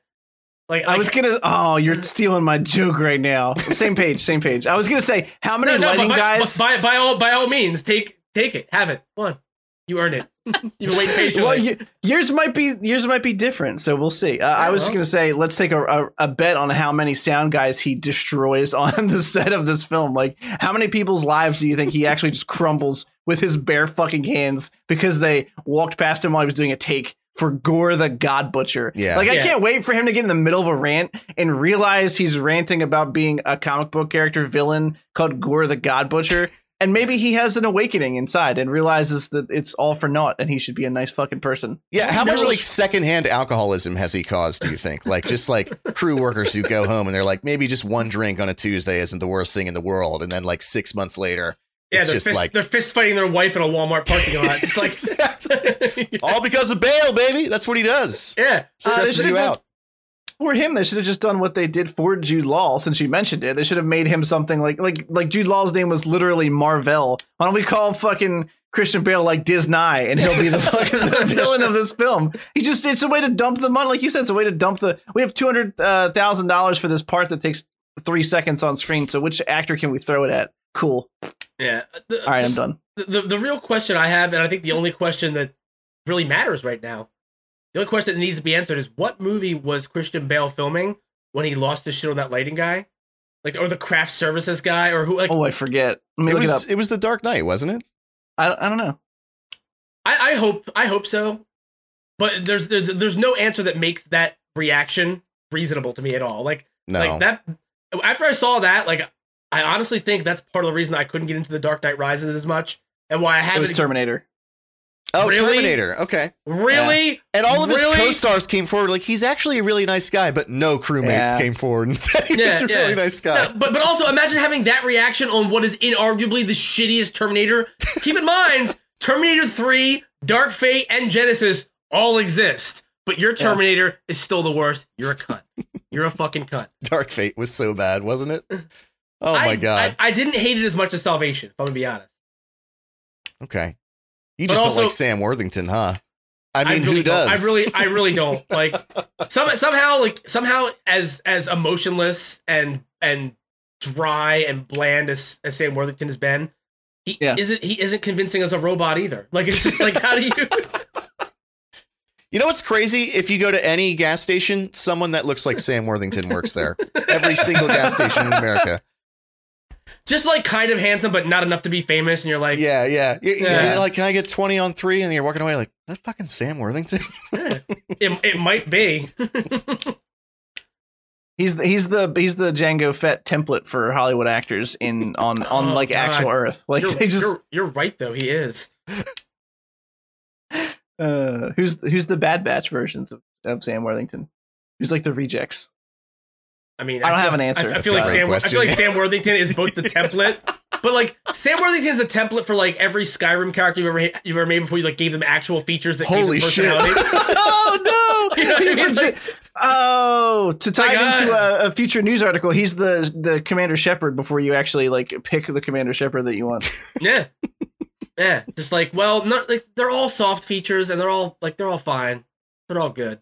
If you're in a Yeah, rush, you just he's hit- like you just hit squared and start. rounded Like, at the same time. yeah, it's really like, I'm, Yeah. I'm playing. I'm playing first person only this run. Doesn't even matter what it looked like. Just push start. Let's go. the, the non-offensive white protagonist that they just throw on the box cover to get you know get you in the door. Oh shit! All right, um, moving on. Anything else to add? No, I think it's probably, it's probably best we gloss over yeah, that. Sam That's Worthington right. really Bludgeoned it. hijacked that one, huh? so this is the Marvel equivalent show list off uh for you know like we did earlier for the Star Wars stuff. Um a lot of these I don't have super huge thoughts on so we'll I'll list all the shows and then we can each give some varying thoughts on them.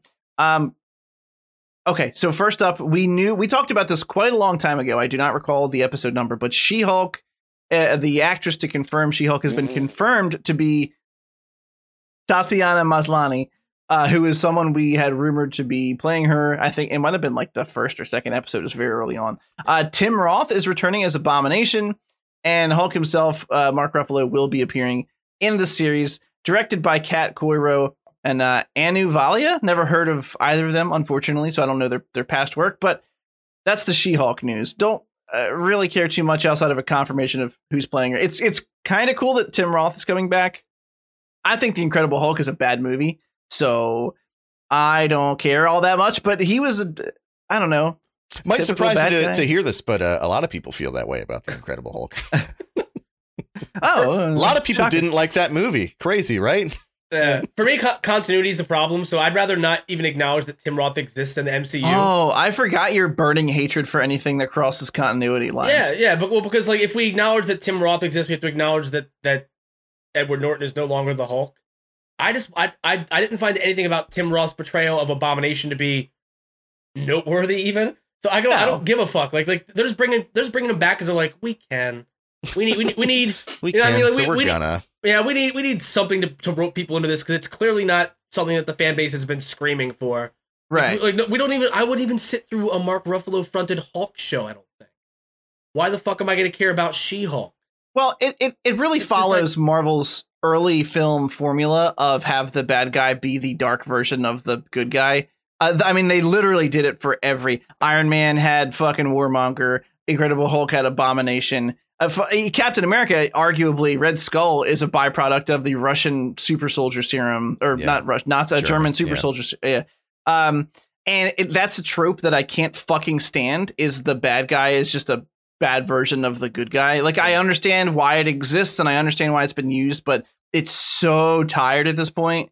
And I don't think there's a way that you can make that feel new because there's no imagination to it. Mhm. Uh, so yeah, I mean that that kind of plays into my hatred of that film. Also, the Ed Norton thing kind of annoys me. I mean, this is Marvel trying to go. Oh, look, Mark Ruffalo and Tim Roth are going to be here. So remember, show up for it. Watch it. he's really the Hulk. Yeah. Uh, and I just I don't you know fucking whatever. I mean, what happened to Liv Tyler? Is she coming back? Wouldn't Yeah, mind seeing her yeah. pop up. yeah. Honestly, Uh, Just to, let's just Liv smooth things Ty- over with the rest of the what- family. You know what I mean? wasn't wasn't uh her character canonically supposed to be She Hulk? Was it? I don't know. Well, oh, God, because her father's the general whose name I can't think of right now. Because who the fuck Uh? Thunderbolt. Ross, yeah, yeah, Ross yeah, yeah. something- Gen- general who gives a fuck. Yeah. Uh, his daughter, Yeah. his daughter, I think at one point, Thunderbolt did- Ross. Yeah. yeah, his daughter, I think in the comic books at one point did become a variation of the Hulk, which was like this ultimate iron because he had been chasing the Hulk for years, right? I'm not sure. I'm, I'm, I'm I either couldn't I'm, tell you. I'm, I'm either like like it's it's either a weird lucid dream that I've had over the course of the last ten years. Uh, it It just keeps coming back. I don't yeah, know why. yeah, or, or, or it actually exists. I don't have time to Google it right now, but actually, That's why I cool. think you should always be Sleepy Scott. I just think it Mm. makes things more interesting. You say things and nobody can really like dispute them. So we just like, yeah, there's some value to that. I'm sure. Yeah. Uh, okay, so I'll move on while he looks that up. Uh, the next piece of news was actually something that interested me. So they are going to have a show called Secret Invasion, which is something we thought would be saved for a big film kind of crossover. Secret Invasion was a big comic book crossover when it happened. Uh, as we all know, the Skrulls can shapeshift from from Captain Marvel uh, that that was a big thing in the Marvel universe. It was basically like a who's secretly a Skrull type thing. Um, it, it was a big comic book event where some of the even some even of the Marvel heroes turned out to be Skrull impersonators. Yep. Um, and uh, you know they're bringing back Samuel L. Jackson um, as Nick Fury, of course. Ben Mendelsohn's coming back as uh, Talos. and I kind of liked his character a whole lot from Captain Marvel. Uh, it was one of the better parts, in my opinion, and and I'm always here for the practical makeup that they use for those Skrulls. They were pretty cool looking. So I'm actually um, I was a little surprised when I heard the announcement that they were making this a show because again, I figured this would be saved for a big movie crossover, something to tie into the next phase. However, I'm happier that it's a show because they can give more time to all of the the massive magnitude of shit that happened uh, in the Secret Invasion kind of crossover. And if they can get cameos from enough bigger Marvel stars, this could be kind of a, a big deal of a show. Um, I don't know, but that's I don't. There's not a whole bunch to go off of here besides the announcement of the show and those two people who are in it. Uh, so we don't know when it takes place, timeline wise, uh, none, none none of that shit. So um, Scott, how do you feel about Secret Invasion? Uh, I'm really not excited whatsoever. Hmm. Okay, Mm. I'm, I'm I'm extremely un- underwhelmed by it. uh, you Uh, just put Derek at at least half mass. Yeah, Yeah, yeah. Uh, fir- fir- Yeah. First and foremost, let, let me Six follow like up. nine. Let me I'd follow up say. by saying that uh, Elizabeth Ross is the daughter of uh, General Thaddeus E. Thunderbolt Ross, or AKA General Who Gives a Fuck. Uh, she she has on, undergone multiple transformations, including the anti-heroine Red She-Hulk or She-Rulk. I'm not kidding. They called her She-Rulk. R U L K. I hate everything. I want to go walk out into traffic, but I don't live on a busy highway, so I'm. I, it would be a long walk to get to traffic. So I guess I'll just finish the podcast. You just you just gotta want it bad enough. You, you can Yeah, yeah. you can find Yeah, a You could car if you sprint to the nearest I'm, highway. I'm I'm like half a mile from Delsey Drive. There's no way I'm sprinting barefoot that far. I'll step on something and then get bored and turn back. Um, that's to me, I don't know, dude. Like the uh, Secret Invasion or Secret Wars, whatever you wanted to call it, I, I thought would be something that would work well in Phase Four, uh, Yeah. as as like an overarching narrative. It could be an interesting way to tie things together if they do, if they didn't make it so in your face. You know what I mean? Like having having uh it, it also gave them a chance to wipe the slate clean with certain characters, uh, to explain away certain characters who are no longer with us, like uh, T'Challa. Yeah. Uh, or, or to you know if they wanted to at some point, which I I think inevitably they will bring back Robert Downey Jr. in some capacity because he's gonna need that paycheck and their franchises are gonna be dwindling. Um, I don't know, man. It, it to me, it, it as a series, it's it's underwhelming because they are gonna have all those cameos undoubtedly.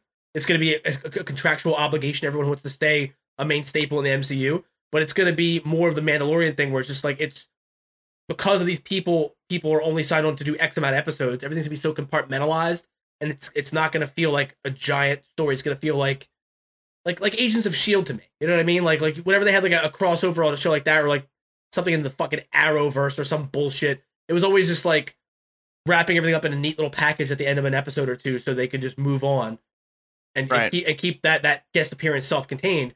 And to me, that's just not that's not something you should have to keep in mind when you're interested in crafting an interesting story, especially one like this that had the, the grand scope of this could have serious ramifications for the entire MCU. Uh, this is something I would I would have been excited for, but this it's, I'm I'm already disinterested just Mhm. hearing that it's a TV show. Fair enough. I just don't care about Nick Fury. Like I don't I, I I never liked him as a character. Like out of all the like secondary and tertiary characters, he was always my least favorite. I can't stand Sam J in 95% of the roles that he's in. He's just the motherfucker Wow. guy. That's all he No, really. He just shows up, he's overpaid and they, he just says motherfucker and people love it for some reason. I falling- would say that Nick Fury is basically PG Sam Jackson, like Yeah. just normal Sam Jackson. That's what I mean. Like and and it's been like 20 years now. He's doing the same thing. Nobody's caught on to it somehow. I don't understand it. I mean, no, we all Um, know. We all know. so like I don't, you know, whatever. This is totally in the like fucking Z list for me. Um not that I won't check it out eventually, but it's not like of the very few of these that I'm anticipating. This is Yeah. on the the fucking bottom of the list. It couldn't get further down. Fair, fair. Okay. I mean, I you know, like we talked about, um, some of these are just not going to do it. Even for me, some of the, there's one on this list that we're about to get to that I'm like, fucking really? Okay, Yeah. you did you did that. So there's there's two shows coming up that were all basically related to Iron Man. Surprise! Marvel was finding more ways to sort of you know Yep. pepper the field with things related to Tony Stark, even uh, posthumously. So the the first one I'm slightly interested in only because I know who the character is. The second one is the one I can't fucking stand. So the first series is called Iron Heart, and it follows uh just Dominique uh, Thorne is the actress who was cast to in, to play or portray uh, Riri Williams, who is uh, basically like a young uh, teen inventor. She's like a genius. She invents her own suit of armor that's basically Iron Man. In the comic books, I, I, I didn't read her whole arc, but I know what happens. So, so Tony Stark is, I don't know if he was lost or in a coma or something, but he basically programmed an AI of himself, uh, and it was like a failsafe plan. And she kind of stumbles upon it somehow. Again, I don't remember specifics. So, Mhm. so it's kind of cool because in her suit, her AI is Tony Stark, and he's sort of like helping her It's essentially, kind of- essentially Edith. Even in Right. death, I'm the hero. Exactly. Um. So and, and he- so she literally has Tony Stark in her ear in the comic books and is able to like kind of be her mentor, even though it's an AI. But I mean, you know, obviously it's Tony Stark tech, so it's pretty advanced. Um, and it it's uh, I don't know. It, it could be cool. Um, I, I that of the two of those, that's the one that I don't hate. I think Yeah. it could be kind of neat. I thought Ironheart was uh, there. If you Google Ironheart, there's some cool images. De- They definitely did some unique things with the series. Again, uh, much like much like the the Gorr the God Butcher stuff. Uh, this is this is very recent. Like Ironheart happened, you know, less than ten years ago. Yeah. It's it's a it's a newer offshoot storyline. Do we have a release date for Ironheart? no, Okay, good. Um, they just announced it's coming. They didn't say when. Okay. Um, my only my only concern with this would be that it's just too soon. Tony Stark just died. Yeah. I, th- I think I think we all need a, like a slight reset button on the the Iron Man vibes in the MCU. Yeah. I mean, like it just it's. I think that it is an important character. It is cool that, that we're gonna see representation, Yeah, uh, especially like for for like you know you know young people of color in the MCU. Uh, but it's just it's just too soon to reboot that character. You know yeah, I mean, like it's hundred percent agree. it just it just needs a little a little bit of time to breathe. Like I could see that on the slate for like you know 20, 2023, 2024 and be excited to watch it. Uh, Yeah. but it's just like with, with we're getting beaten down and battered with constant announcements of new shows and movies, and it's just it, Yeah, it's it's too We- much all at once. It's hard to get Uh, excited let's- about anything. 'cause There's so much all at once, and it's Yeah. like yeah. you kind of it is a it, bit overwhelming. Yeah, It's Yeah, we- very overwhelming. you, you Yeah. kind of view it as like how much of this is gonna be good if they're creating all this at once. But then, but then you have to like kind of like take take it back a minute and realize, all right, well, they're probably announcing like a four to five year slate as they usually do. yeah, They're kind of just updating it post Corona because all the things that should have been out already have been postponed a full year.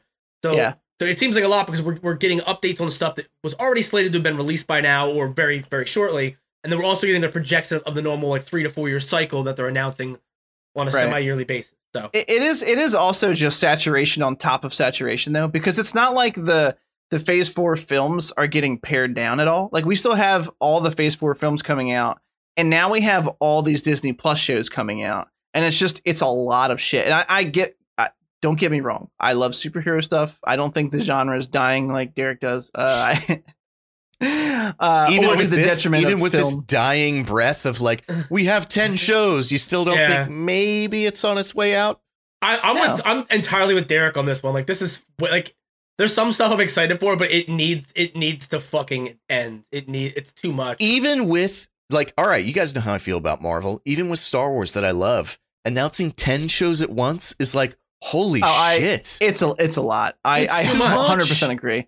I, I I legitimately expected Disney to go. Oh, we're making Ahsoka and maybe one other thing. yeah, and that would have been Um, I- great. this is Yeah. way too much. All I wanted was an Obi Wan trailer. Like that's all I wanted. Yeah. I, I, I wouldn't even care if it was all just like deep faked. I just wanted to see Ewan McGregor. you know what I mean? Like I like I would have watched a fan made, clearly fake trailer, like of just all comp footage from like the original prequel trilogy, and I would have been happy with that. Even I just want to see, want to see McGreg's M- M- I want my Gregs. I want right. this. Uh, so little so Yui. Ironheart, and then the, the the second one coming out related once again to Iron Man is Armor Wars. Uh, fucking I, what? I don't know. Why is this happening? Who fucking knows? Much like the the Black Widow film. Don Cheadle where- said yes. That's Yeah. that's Well- what's happening. they got much a like B-lister to say yes, so they Yeah. went through with it. Yeah, in the same vein as the Black Widow film, where I don't give a fuck about her character because we've seen enough of her in the movies to put together a character arc and whatever. Yeah. Uh, Don Cheadle returns as James Rhodes, aka War Machine, in Armor Wars, uh, an original series coming to Disney Plus. A classic Marvel story about Tony Stark's name drop, worst fear coming true. What happens when his tech falls into the wrong hands? I don't know. All three of the Iron Man movies, like we've fucking seen this. Yeah. I don't get Yes, it. Yeah. I'm so annoyed at this announcement. Look, Thi- this could have been an, an a one-off episode of Falcon and Winter Soldier. You know, like seeing, seeing Yeah. them seeing them deal with the Yeah. repercussions. Like like what like un, it's unnecessary. I love It- Don it's Cheadle. I'm like- glad to see him make it to get a paycheck, but not not like this. The He is turning- great. they're He- I turning, felt bad when uh, I called him a B-lister because he's an excellent actor. But this is just a classic case of like, I hate when a story can't let a fucking character just die. Like, Yeah. and I hate it even worse when they want to kill the character and leave them alive at the same time. It's like Mhm. Tony Stark, y- you killed him, and it was cathartic for a lot of people. And it's like, all right, so just let him be dead now. Not every new story has to trace back to like, oh, but something Tony left behind for blah blah blah. And Peter's wondering if he will live up to Tony. It's like, all right, he's dead. Like it's okay. Let new actors, let new talent, new characters, new interesting things fill that vacancy that you made with his death, Yeah. which again, a lot of people considered a great death. So let let him die. Like stop making I don't know. It just seems lazy to me. It's like they're taking a formula that worked for them and you know they, they they have a fucking closed loop on it but now they're trying to like reopen it to like siphon off of it just let it be It's- what it was it's really annoying because it's it's like they're not starving for material to work off of. So it's it's really just like they're turning they're turning like a subplot thread from any of the Iron Man films into like a full series. Like what happens if it falls? It's just it's just it's grinding Yeah. on me so hard in this particular instance that I'm not sure why because it just feels like on top of Ironheart, whatever, new kid in a suit of armor. Like sure it's tangentially related to Tony Stark, but like it's he's not going to be the focus. She didn't have a fucking relationship with him. We're not going to have to deal with that. Spider Man, I was okay with because that was the first film after he died, Yeah. and he was a mentor figure. So of course it's going to impact the storyline of his film, is how he's dealing with it. Yeah. Um, th- no, just like fucking, I don't, I don't give a shit what War Machine's doing after Endgame. I really Yeah. fucking don't. And I'm not, I'm not trying to be a dick here, but like, just send him off into the sunset. He lived a happy, uh, crippled but not really lifestyle with those legs. He's he's having a good time drinking some scotch. I don't fucking know. Like I don't I don't need we, to know. we all know what he's doing. He's standing behind somebody else who's an A-list hero and backing them up. Like that's that's what he Oh. No, like like like let's be Wow. honest. Like let, let's be, let's let's no. Don't even wow me like that's it. Like no a i mean thing agree i'm just saying that was like really blunt I, I appreciate it Uh, Derek probably was uh, again probably put him a little closer to midnight there. Okay, well, Uh, I, I thought I thought I thought you guys were both giving me the silent treatment as if like, oh No. man, no no no you said something. You said something mean about Don Cheadle. I'm like, well, I love Crash. Let's let's calm down.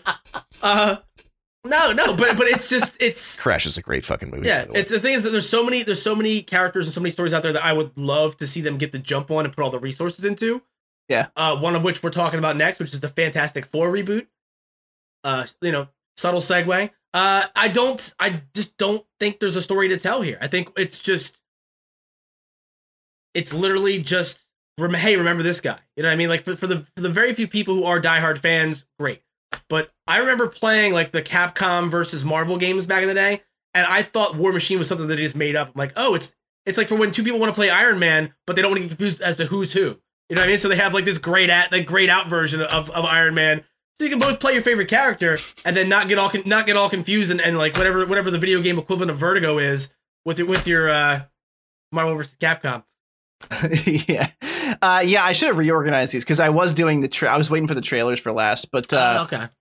that's that's why I was kind of doing them out of fucking order. But I did skip the Fantastic Four thing, so let's cycle back because you mentioned it. So after like literal months of speculation, uh, we know that they are finally bringing Marvel's first family, as they love to fucking call them, uh, to the Marvel Cinematic Universe. They are releasing this film uh, in an undisclosed year because they didn't fucking tell us, and it's coming from the director of Spider-Man: uh, Far From Home and Spider-Man: Homecoming, Jon Watts. Uh, they have not released anything besides the logo, so this is going to be one of those quick hit fucking uh, news co- uh, topics to talk about. But cool. I mean, we we all figured it was fucking coming when the Reds came over. I, I don't particularly care or like the Fantastic Four all that much. Like, I don't Yeah. care. You, you said the lot. first family. They're honestly the worst family. in- Yeah. Oh, Awful. Awful. burn. Yeah.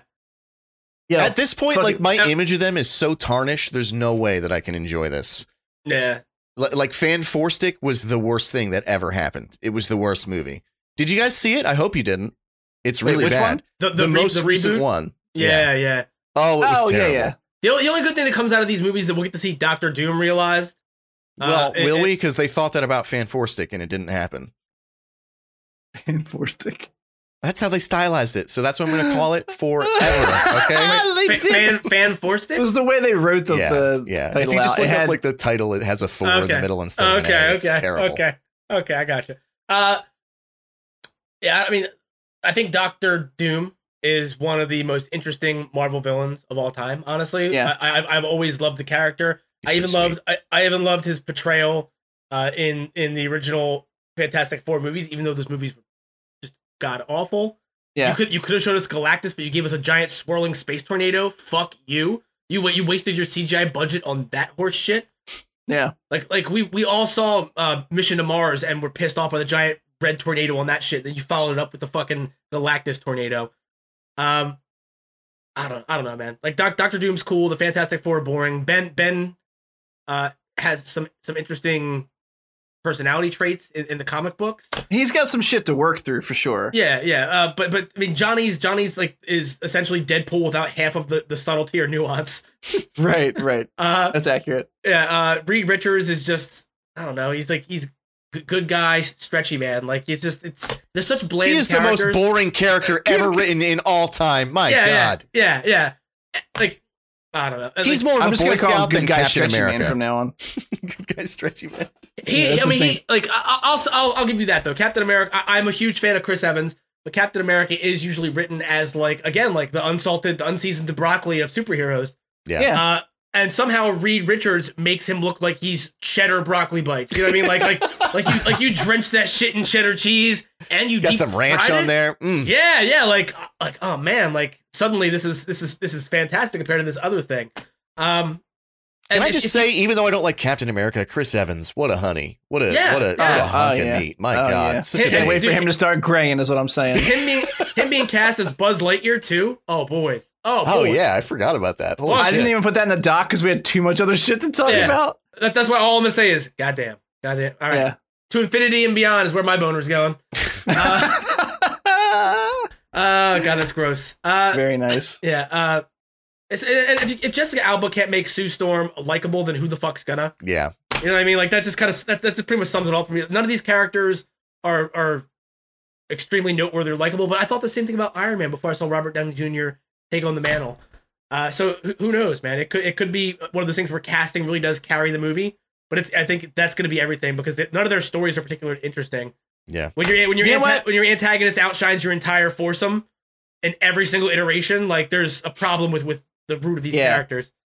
That, I mean, there there's some good character traits to the, these four. Again, that they like the personality things they have to suffer through. They kind of have some of the same problems that like the mutants suffer through in the comic books, like uh, social alienation and stuff like that. I mean, Um, especially with the thing, man, yeah. and Human Torch has some stuff with that, but he can switch it off. You know, Well, they're But, kind of they're uh, kind of like rock stars though. Like they have all the right, right. They're, yeah. they're kind of like the polar opposite of mutants, where mutants are hissed at and like Yeah. rejected by society. The, the Fantastic Four were celebrated. Ben, I mean, you see, you see like certain moments where Ben is kind of like really down on himself because people Like treat him ostrac- yeah. differently. He's kind of ostracized. But right. I feel like they're they're just boring. They're just like hero worship mutants. Like that's that's Yeah. how I would sum up the Fantastic Four. Take everything Yeah. interesting about the X Men and remove it, and you have the Fantastic Four. And really, you got to think about it. Like, why, why do the general public in the Marvel universe like? How are they okay with the Fantastic Four because they got their power through cosmic radiation? But just because the mutant powers come from genetics, they're like, no, fuck this guys. Treat Yeah. them like Yeah, they're black those people. guys are the like, worst. oh my god! Oh my god! Well, in fairness, it was an allegory for like, I know, like I know, but just the- race yeah, yeah, relations, But just, it's but, like but just the way you said that, I was like, oh my god! I, I, I I imagine know it what was you shocking. mean, but yeah no, the, the point was to be shocking with it because yeah i mean there's no mistaking it they the they treat mutants an allegory for racism i mean in Yeah, every faction of how they deal with it like Yeah. they do like mutant only schools like Yeah. really bad shit that references yeah, you know racism so I, I apologize if that was startling to anybody but that was a uh, little you should- jarring. but but I, you I should, you should you should know that it was you know made with only reference intentions and not you should know that we're not whatever. I'm just gonna stop talking. Anyway, No, no, no. Keep uh, digging yourself into a hole. Just keep Yeah, yeah. explaining and explaining. I can, I'm gonna put the shovel As noise in the podcast. You- like fucking. So, so, so you're- you're not you're not excited about the Don Cheadle Disney Plus show, Chris? Go on. oh no, we did ba- kind of bounce around a little bit. Can I listen? Can I? I I gotta pee, man. It's been almost two hours. I gotta do okay, it. I was trying to That- make I'm gonna I'm gonna cover it. one one series that I know you will have nothing good to say about. I don't even know, need to know what it is. I trust that you know me well enough that I probably All right. don't. Ready, break. Um, so the last uh show for the Disney announcements that we didn't cover was the I Am Groot animated show. I could not care any less. Yeah. Can we do nothing but make raspberries to describe this show? like much like Groot only ever talks by saying his own name. Yeah, I don't want to talk about this at all. Like I don't I don't I'm glad I'm glad that we're that you're on the same page about that because it's Yeah, um, they're doing it's so. I mean, I'll explain what it's going to be to kill time until he comes back from taking mean- a piss. But Mm. I mean, Baby Groot is going to. St- they specifically said Baby Groot, which look, we didn't, we weren't podcasting when Guardians of the Galaxy two came out, but I hated the fact that they made Groot a baby in that film uh, so much that it was it was palpable. Like I, I have like Derek levels of hatred for what they did with Groot in that film, uh, solely because it was nothing but a soulish, soulless cash grab yeah. to sell baby Groot toys. It was like and the Porgs from from uh Last Jedi. absolutely. Yeah, Like, 100%. If if you know anything about Marvel comics, even like a peripheral knowledge of Marvel comics, then you would know that Groot can grow back uh almost instantaneously. Like it certainly doesn't take any measurable amount of time to yeah, like, like, he you, doesn't- you watch you watch him rip his arms off in combat in the prison in Guardians One, and then literally grows his limbs back immediately. Like you Right, watch it happen like like it's like and not- Wolverine. And not only that, but when he does get damaged and has to regenerate, he doesn't like lose his memories and become an actual like baby again that needs to be taught things about the world. So Yeah. His his fucking like his growth pattern makes no sense. They they are using it to their advantage. They're like, oh, he's a baby here, and he's gonna be a, a bitch bitchy teenager by the time at the end, so we can make a fucking teenager joke about it. Um I, I I just I hated everything they did with him in that film, and I was very vocal about it. I this is uh, he's going to be animated in a series of shorts. It's it's called I Am Groot, and I have nothing else to say about it Yeah, I besides. am I am bored. Yeah. Uh, oh, I don't know. sick sick burn, bro. Yeah.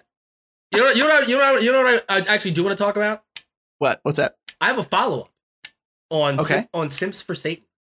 Oh, okay. Remember, remember, me how, remember how I told you guys I didn't want to tell that that that bit because it was too soon. I had just started. Oh yeah. yeah. Okay. Uh, well, the reason I didn't want to tell that I didn't want to tell the whole Simps for Satan joke is because I was dating the girl it was about, kind of like low key.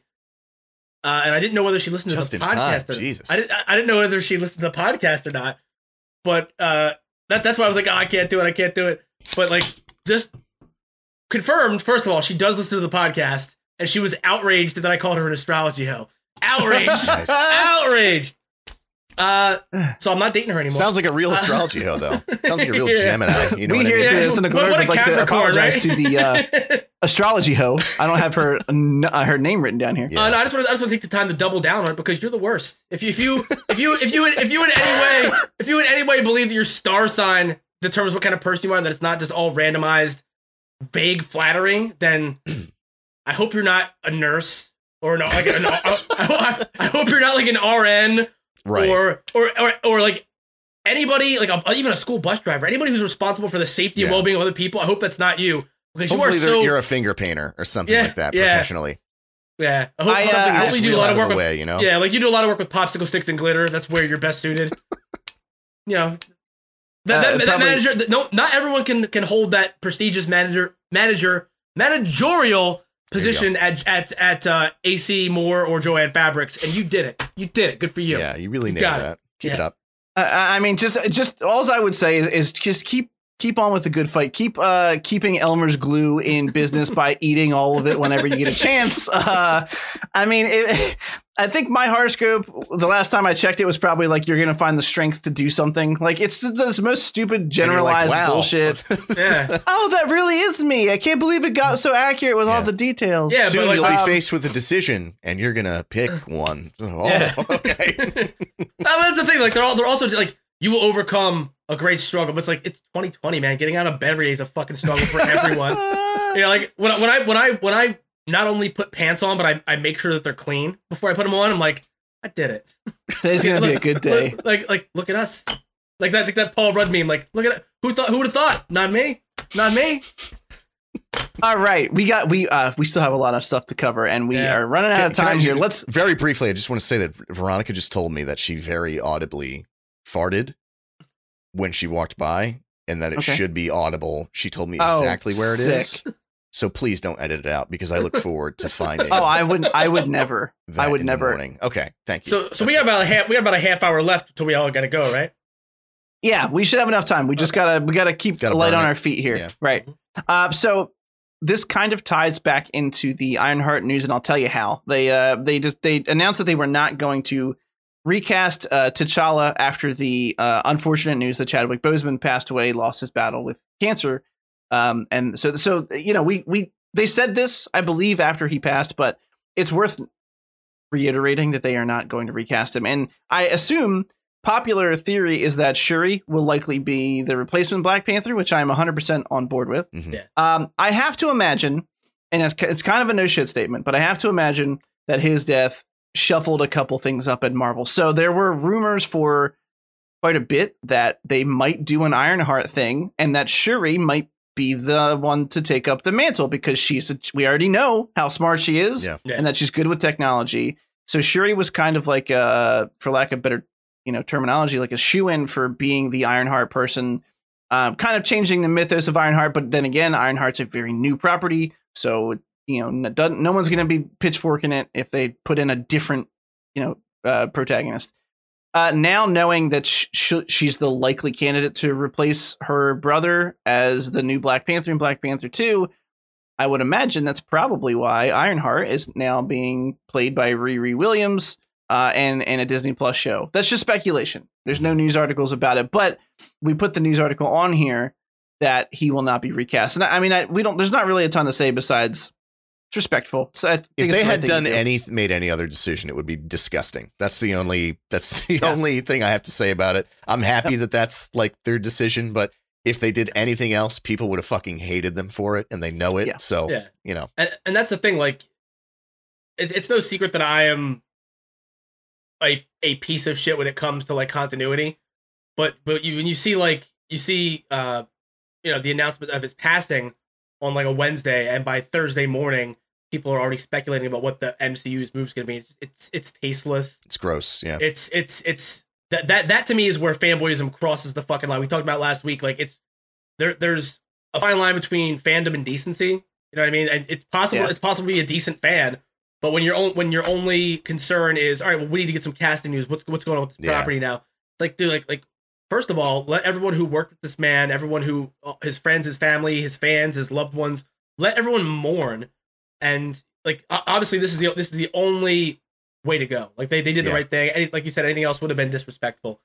Uh, but Yeah. I think having having uh his sister step up and take the mantle would be appropriate if if anyone's going to, or or maybe maybe we just have a story that centers around the absence of him in the same way that Spider Man centers around the absence of Tony Stark. Uh, my my only question would be is how are they going to handle it canonically in the MCU? His his passing. You know, are we gonna are we gonna have to watch him die on screen? You know, I mean, I, hopefully not. Hopefully they don't they don't have to show us an on screen death of the character. Yeah. Uh, but they they literally just brought him back from the snap, and it's like, you know, it's it's gonna be difficult to write him out again in a way that's gonna feel like it uh, is is respectful and does justice to the character. Because a character like that wouldn't go out, you know, uh, like a bitch. in the way that Harrison Ford is going to go out. Yeah, not going to trip and land on a nail. Or. Well, the thing the thing is, are they are they gonna are they gonna do something where they're gonna meet it head on and have him maybe die of something that's outside of the realm of, of his control, like something that is a terminal illness? Like, I mean, that that would probably be a little too close to home. You know what I mean? yeah, I don't know. I Um, don't know. but but we talked about how they had the storyline in Thor where uh, Jane had, had cancer. You know, so I mean, it, it's not outside the realm of possibility for them to adopt something like that where it's it's showing that even people who uh you know are extremely powerful and you know they, everyone's still human. Everyone still has vulnerability, and there's and doesn't matter what kind of person you are. Some things just uh win. No. Yeah, I think the most tasteful way to do it is is basically what you're saying. Like off screen, they of Yeah. course mention it, do Yeah. some kind of like meta tribute to Yeah. the actor and to the character, and then it's like just move on, just let him, you know. Um, I don't know if you guys n- heard this news. I didn't put it in the doc because it's really just a, a mention type thing. But they, uh, for the Black Panther movie currently streaming on Disney Plus, they redid the Marvel intro. Um, much like they did Yeah, a Stan yeah. Lee tribute after he passed in the uh, opening credits of one of the film, a Captain Marvel film, I believe. Uh, they did the same thing for him on the Disney Plus. It's it's nice. It's a nice nod. I mean, Yeah, even a cold hard cynic like me, that kind of got through a little bit. I was like, that's that's a fucking cool move. Yeah, it's it's it's classy because you know, I mean, obviously we know that they are uh, fucking rolling in uh, Scrooge McDuck money over at Disney, but like to spend resources making that just to say, you know, condolences to the family and to the fans, it's it's it's a nice nod. Yeah. Um, okay, but moving along to our next piece of news, we have uh, three articles. They're all pretty quick hits here, not a lot of depth to dive into. Uh, and then we have our trailers to talk about, and then Mando. So I can see the light at the end of the tunnel. Which there's just still a lot of shit. So they've announced that Guardians of the Galaxy. You're saying we're in a sphincter then, right? yes, we, we are. So we're colon cleansing each week. Sure, it's stinky in here, boys. Is this the I mean- beginning of Stinky Butt Butt Man? This is the beginning of Stinky Butt Butt Man. Yeah, all right. That's my guy. so they have announced they're doing a Guardians of the Galaxy holiday special in 2022, which means it. Moving on. Which means that Yuck. which means let me get through it and then we'll move on. Which means that it will officially come out before guardians of the galaxy volume 3 which is scheduled for 2023 uh james gunn wrote it. It's going to be a, a disney plus special. It, it's not being live action released. I don't know. I don't care. Yeah. derek? No, it, it, it's it, it- this is again the, the the shit on the wall metaphor. It's just like, oh sure, the, uh, James, that thing that you've been joking about for the past ten years. Yeah, we'll let you do it. We'll Yeah. fund that idea. It's Yeah. dumb. Like, come on. also is, is he the only director in like the fucking business that like he just mentions an offhanded idea he's got and someone just throws money at him because Yeah. The same thing apparently happened with Peacemaker. Peacemaker. Remember they were they were like which character, and he was like, "Oh, I have a great idea for Peacemaker." And they're like, "Here's a wheelbarrow full of cash. Please go do that thing." And I, I like good for him, but like also fuck you because Yeah. I get it. Gamora's green and Groot's an actual tree. There's room there for a holiday special, but I don't want it and I don't need it. yeah. And it's stupid. I I don't mean, know. we, we keep talking about how they're throwing shit at the wall to see what sticks. This is that Yeah. shit from that movie Hall Pass, where the drunk lady sneezes and her diarrhea hits the back of the shower. This is this is that shit. Like it's just it's un it's it's like ha ha yeah okay, but ew why gross yuck. Next scene. Very nice. Uh, next piece of news: They've announced that a character um, named America Chavez, who goes by Miss America, guess who she's inspired by, will be appearing in uh, Doctor Strange in the Multiverse of Madness. Here she is. We're scraping the bottom of the barrel. Miss America, fuck you. Yeah, I'm not kidding. Next. At this point, everything everything they announced for Doctor Strange, it's like, all right, just shut the fuck up and make the movie. Like, I don't No, no, to no, know no. everybody that's in it. No, no, no. I, I have I have something better for Scott, which is that so her name's Miss America. Obviously, she takes inspiration from Captain America, but her power set is nothing like his. She can fly, super strength, and super speed. Uh, her this is the article's words, not mine. Her coolest power is the ability to quote kick open star-shaped holes in reality, allowing her and her teammates to travel through the multiverse and into other realities. hopefully they travel. Ho- hopefully this entire idea travels to another reality, and we don't have to watch it live on screen in ours. Uh, Yeah, can we get a star shaped hole kicked into our re- reality yeah. where we don't Yeah. have to deal with this kind of shit? It's like, Is can, she- can she kick a star-shaped hole in my fucking chest so I don't have to watch this movie? Uh, s- I mean, str- string theory dictates that there are infinite, endless realities full of endless possibilities. So in in one reality, Chris, you read that bit of news to me, and I just stood up, stone faced, went and bought an assault rifle and climbed a clock tower somewhere. Oh no. Oh, I mean, boy. That's not the- science, baby. Relax. Yeah, Don't, it's, yeah, yeah. Yeah. That's just true. It's true. It's, it's, it's multiverse of madness, If you want to know what to tell get real dark, technically there's a reality where all three of us did the exact same thing. Uh, anyway, from that dark timeline, There, there's, Uh, there's, Why don't we there's star also, kick our way into another topic? huh? This article is also telling me she's a fan favorite, similar to Miss Marvel. I've never heard of her yeah, before. Who gives a Yeah. fuck? Uh, I sorry. I, I understand where the tie-in might be. I assume it's going to be a cameo role because mul- multiverse of madness, and she can apparently burst through star-shaped holes. yeah, I feel like I should. I feel like I, I should. I should rewind. I should. I should star kick. Oh God. Uh, uh, Can we pretend I said a Nerf gun? Can we pretend it was a Nerf gun? That's too much. It was a Nerf No. gun. Yeah. Yeah. We star kicked our way into a reality where that's exactly what you said. yeah, yeah, exactly. Yeah, yeah, yeah, buddy. Um, so Ant Man and the Wasp's official title is Quantumania. Gross. That was our last piece of written news. Oh, So we well, can there's also probably- there's we also can- we can go there's right also, past that, uh, right? Miss Miss Marvel, right? Uh, yeah, yeah. Well, that that's actually a sizzle reel. So Oh, we're gonna keep okay. doing that with the trailers. All right. Um, and I might surprise you with the amount of hatred I I hold Not for that, anymore. for a specific It- reason. it might it might surprise you that Luke is actually Vader's son. Well, not It anymore. would have. Yeah. Uh, Quantumania instantly reminds me of like 90s wrestling, and I think of Hulkamania. That's all my thoughts on this topic. Otherwise, who gives a shit? We knew Ant Man and the Wasp 3 was going to deal with Quantum Realm because it's the next big frontier on the in the Marvel Cinematic Universe. It's where I assume it's where Doctor Doom is going to be coming from or related to in some I think it's uh, Kang the Conqueror, right? Uh, yeah, okay. I, I, was- I was thinking of Kang the Conqueror. You are correct. Um, uh, so we're assuming the next villain, fr- you know, kind of one of the next big baddies is going to be related to the quantum realm, and and there's just a lot of unknowns in there, and they can do whatever the fuck they want. So I, I don't care. I don't have an inkling of.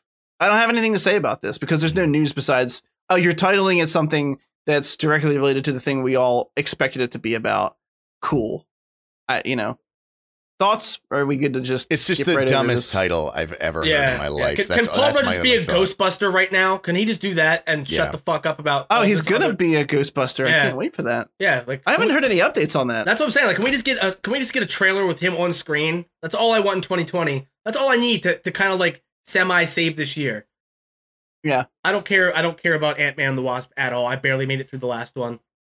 I, I thought they were okay as like just lighthearted films, but Oh, I no, just like- I just Quantumania didn't they actually like refer to the fact like make some meta joke in Endgame like do you guys just put quantum in front of everything and then they named a movie Yeah. Quantumania? yeah, like they the, did. the first Ant Man was a fun heist film. The cast was was a big part of that. I think like having what's Mm. his name, Lu- uh, Lewis. Ah, you, you know the guy. Yeah, You know, I know, I, yeah. I do. I don't You know, know, his name. you know. I know the Yeah, yeah, yeah. Uh, like like it, it was just fun, man. The second one just it had too much to do. It, it became like a, a larger part of setting up for Endgame. Uh, and it just it sucked a lot of the fun out of it. We're, we're at a point now where there's there's so much cross contamination between some of these movies that they can't just be fun movies anymore. 'cause they have to they have to hold up Refer all to these something pro- else, Yeah, yeah. they have to prop up all these other things that are going on. It's just too Yeah. much. It's just too much, and I, I just don't give a shit. If if they're, if they're doing this just to inter- introduce the next big bad, which is Kang the Conqueror, okay, but couldn't he have come from anywhere but the quantum realm? Like, aren't we done with that already? How Yeah. long do I have to pretend to give a shit about about the quantum realm. I just don't. I love at all this MCU hate tonight. I didn't even influence any of this. You guys No, started no. talking about it. It's But great. it's, Well, they- it's just bad. it's just bad. they brought it on themselves with just this, like you said. There's a glut of content. It's just an onslaught on the fucking senses, and then on top of it, they. Why would you even announce that? Like, why is that in your Yeah. investor call? Put it out as a news article on some random fucking Yeah. Tuesday. I don't care. I don't care. You're not giving me anything, any real meat about. the Show me story. Angeline Lilly's butthole or get the fuck off my newsfeed. I'm I'm on board with that. I mean, I don't know about threatening to you know do that or get off my newsfeed, but definitely show it to me, yeah, I'd like to see it. Pl- Just please. one time. Okay, uh, now we have to talk about our Marvel trailers. Uh, we're gonna have to get through these quick. Uh, we're running low on time, and I want to talk about Mandalorian. So they released a new WandaVision trailer. Uh, my my my biggest question about this is is Derek, does this trailer still tickle you in an interesting way like the other one did? Are you still looking forward to it? Because I am. I think that trailer was good, and I'm. It just looks like a weird fucking trip, and I want to be on board. Of everything that was announced, and uh, obviously this was already announced, but this new like fucking just shotgun blast of shows and movies and stuff. Yeah. I think that I'm looking forward to this more than anything else. Other than maybe the th- new Thor movie because I love Take Taika Waititi, but um no, I uh, yeah, I loved the trailer. Uh, It's just weird. I, I'm I'm super into it. Yeah, it is very weird. And, and can I just suggest instead of shotgun blast of news, can we say bukkake of news? Oh Is that yeah, what- Bukaki of news. Yeah, Okay, okay, cool. it just ropes Pa- out too pa- many ropes to handle. Boo- booze cocky. Bukkake. yeah, I mean, I, I News- thought no, news cocky. News cocky. There oh, we go. Damn, that, New- yeah, news cocky. actually. Is that News is that cocky. is that a title? It might be Feels Scott. like cocky. might yeah, be, okay. yeah. That would that would be two podcasts that have to do with uh, bukkake. I'm totally on board with that, but Yeah. I'm just. Oh making yeah, yeah. You're right. You're right. The the We no, gotta no, balance I- it I- out. Then we gotta have uh, another one uh, about buttholes too. You know, we gotta just that's fair. even everything out. Evangeline Lilly's butt. Uh, I mean, but, but there, there's also there was also uh upshill battle. Upshill Oh, that's battle was pretty good. Upshill yeah, that's battle. pretty good. You had you had one at the beginning, Derek, that was just choice. Just I feel like the uh, the Disney news kake is pretty good though. That's yeah, Yeah. yeah. gets the point I, across. I would be okay with that. We just the the artwork for it has to be unique. It can't be another pancake image. You Yeah. know what I mean? yeah. Can't be Um, cum either. Can't put any cum in the image. No, we can't do the no. I mean, none of it. You can print it out and As come on the image like if you're really dirty. Yeah. I would dirty say bird, if, if you you want, you can print out a picture of, of Walt Disney himself, and I'll do a cum tribute. Send it back to you. Oh no! if you want, and if And you that's want anything Patreon from, content only. if, if you want anything from Derek or I, all you have to do is send us a picture of like uh, I don't know, um, Evangeline Lilly's butthole. yeah, yeah, and then we'll print that out. And you know, I, I was gonna say uh, Timothy Olyphant, you know, Uh, or one of, of our course. gray-haired Yeah, yeah. men. Uh, Scott, because I'm trying to keep us on track. How did you feel about this trailer? Still, still on board? Still interested? Uh no. Uh it, it, it kind of pulled back the curtain and showed us a lot of action set pieces that are obviously gonna be later in the season. And the one Yeah. thing I thought that this had going for it was that air of mystery. It was kind of like you knew you knew it was gonna be kind of like Lost and that you're gonna be peeling back layers. Uh, obviously, with this, there's gonna be more of a concise narrative and an actual beginning, middle, and end to it that makes sense. Right. Um, but to me, that was half the fun was was not knowing what was going on, and now you see them in, in costumes fighting in in this small sect of their neighborhood, and to me, it just looks like eventually it's going to devolve into a carbon copy of everything else we get from the MCU that like everyone's admittedly a little sick of, unless there's some new twist on it. Mhm. Uh, and I, I don't. I, Yeah. I'm still very interested in it. I mean, there, there's a really cool scene in, that they've shown previously, but they got a little bit better of a look at it in this one where he, Vision's in like a comic book like cloth costume during Yeah. Halloween, and it that just looks really fucking neat. And then there's obviously there's something going. Like it looks like she's got hold of this like area, and her she's manipulating it. And there's like uh, some kind of military. We talked about it before, like maybe shield or a sword uh, is trying to get in. Um, we don't know what the the you know the villain or the enemy is going to be. I mean, she might end up being the enemy because it looks like she might take kind of a crazy turn in Multiverse of Madness. Yeah. I don't know. I, I just, for, for me, the big mysteries are how is Vision back? Are they going to, how are they explaining that? Is it literally going to be just because she wanted it to fucking happen? If so, lazy, but okay, I'll take it. Uh, I don't know. I, I'm I'm looking forward to it still. I, I think it looks like one of the cooler projects that's coming out of yeah. Marvel at the moment. I do agree. it Um, was weird that they showed the military trucks driving in because that to me, I'm with you on that. Was a bit of a tell. It's like, oh, okay, so they're in some kind of containment, Yeah, like showed- Matrix type thing or something. You know, Yeah, like- and then they, they show her flying and like like doing like a flying punch at one point. I was like, man. Yeah.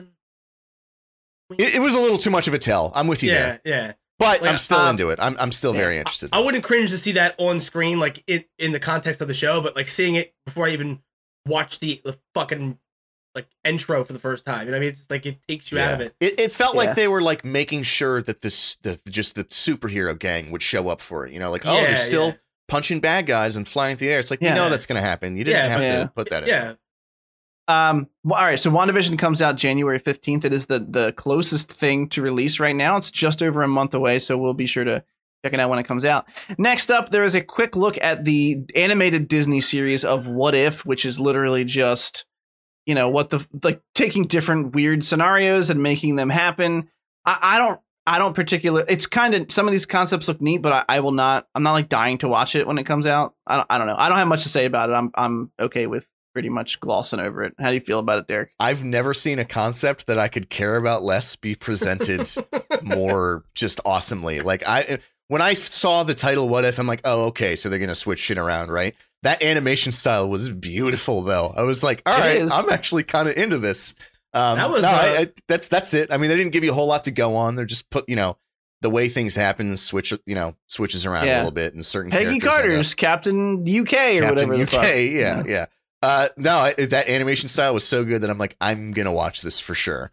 Um, stupid concept though. Who cares? Like, we don't need to see permutations of every fucking reality. Yeah, it's possibly it literally they're literally like, what happened if the Ravagers picked up T'Challa? Yeah. and he, you know, what I mean, like, Like, it's just that kind of stuff.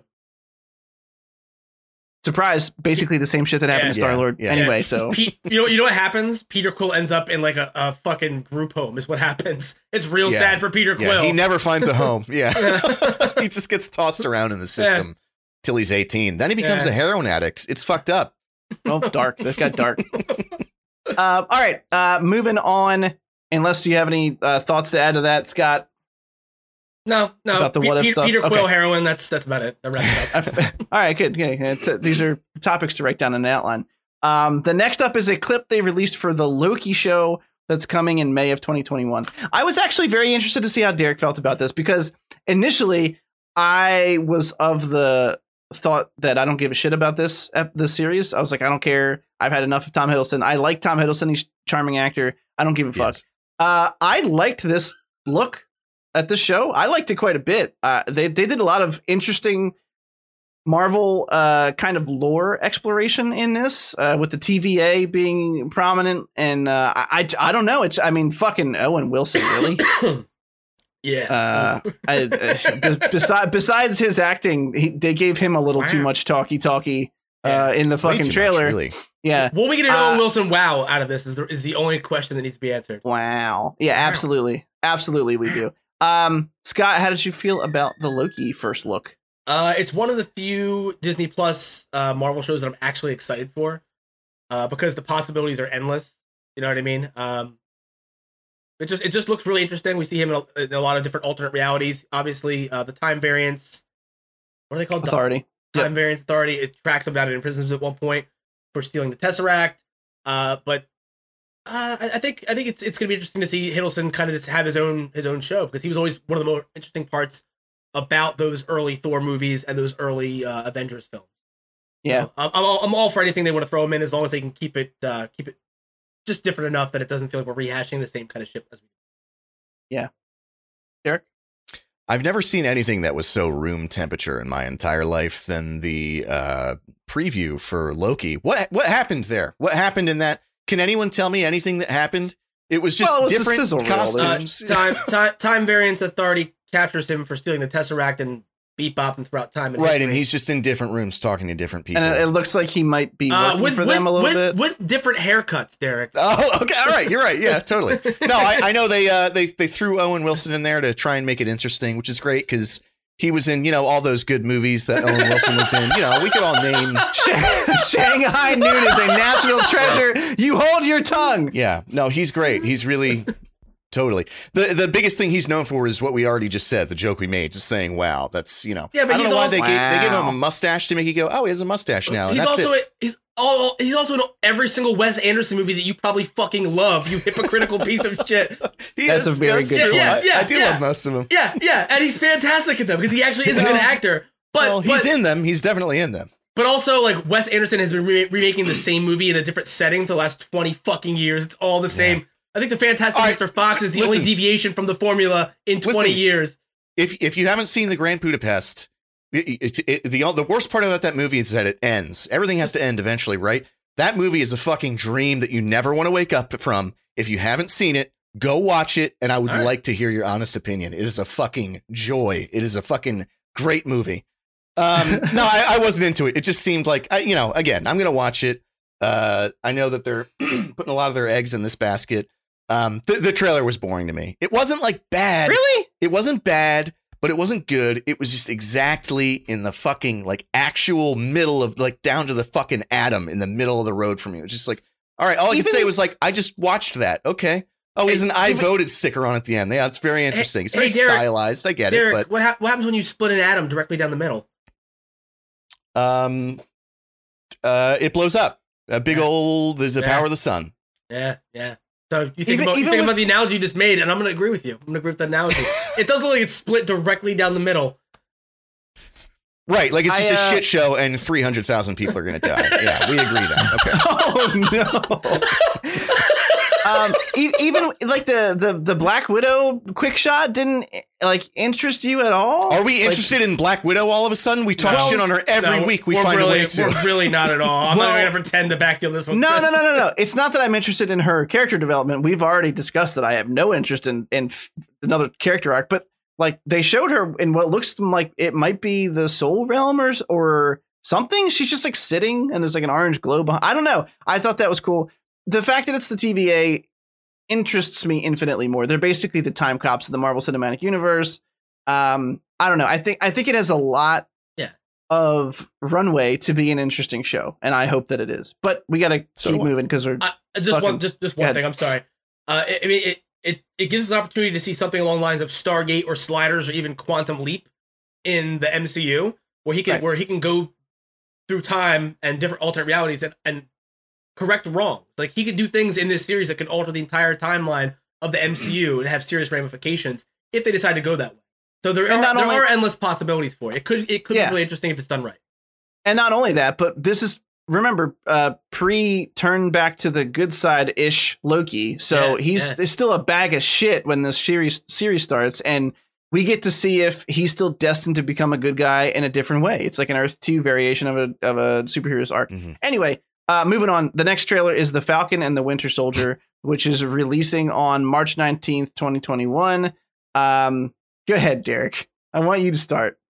All right, I'm going to start with the positives. The first is this. I don't know if this this is using the same technology that they're using the Mandalorian, but I'm just going to say that it was very well done. And it's nice that we're living in an age where we have TV shows that are that look like they're of the same quality of movies, and that is that genuinely the the biggest thing that I took away from that trailer. I was like, this is crazy that I'm living in a time where uh I, I'm watching a trailer for a show that looks like what would be a fucking just the most expensive movie in the world when I was a kid. You know what I mean? Like, Yeah. that's really exciting that we're kind of getting to that point of that uh, these studios are seeing that people watch shows enough and are probably even liking them more than movies a little bit in a lot of point uh, uh, in a lot of cases that they're willing to fund them in a way that you know we the viewer get more out of that experience. So that's very fucking exciting. That Yeah. being said, what a bad show. What a bad premise to waste that on. Uh, the whole time with the quips, everything that's wrong with like the latter half of the MCU is present in this fucking trailer. Just the constant like little quips with each other.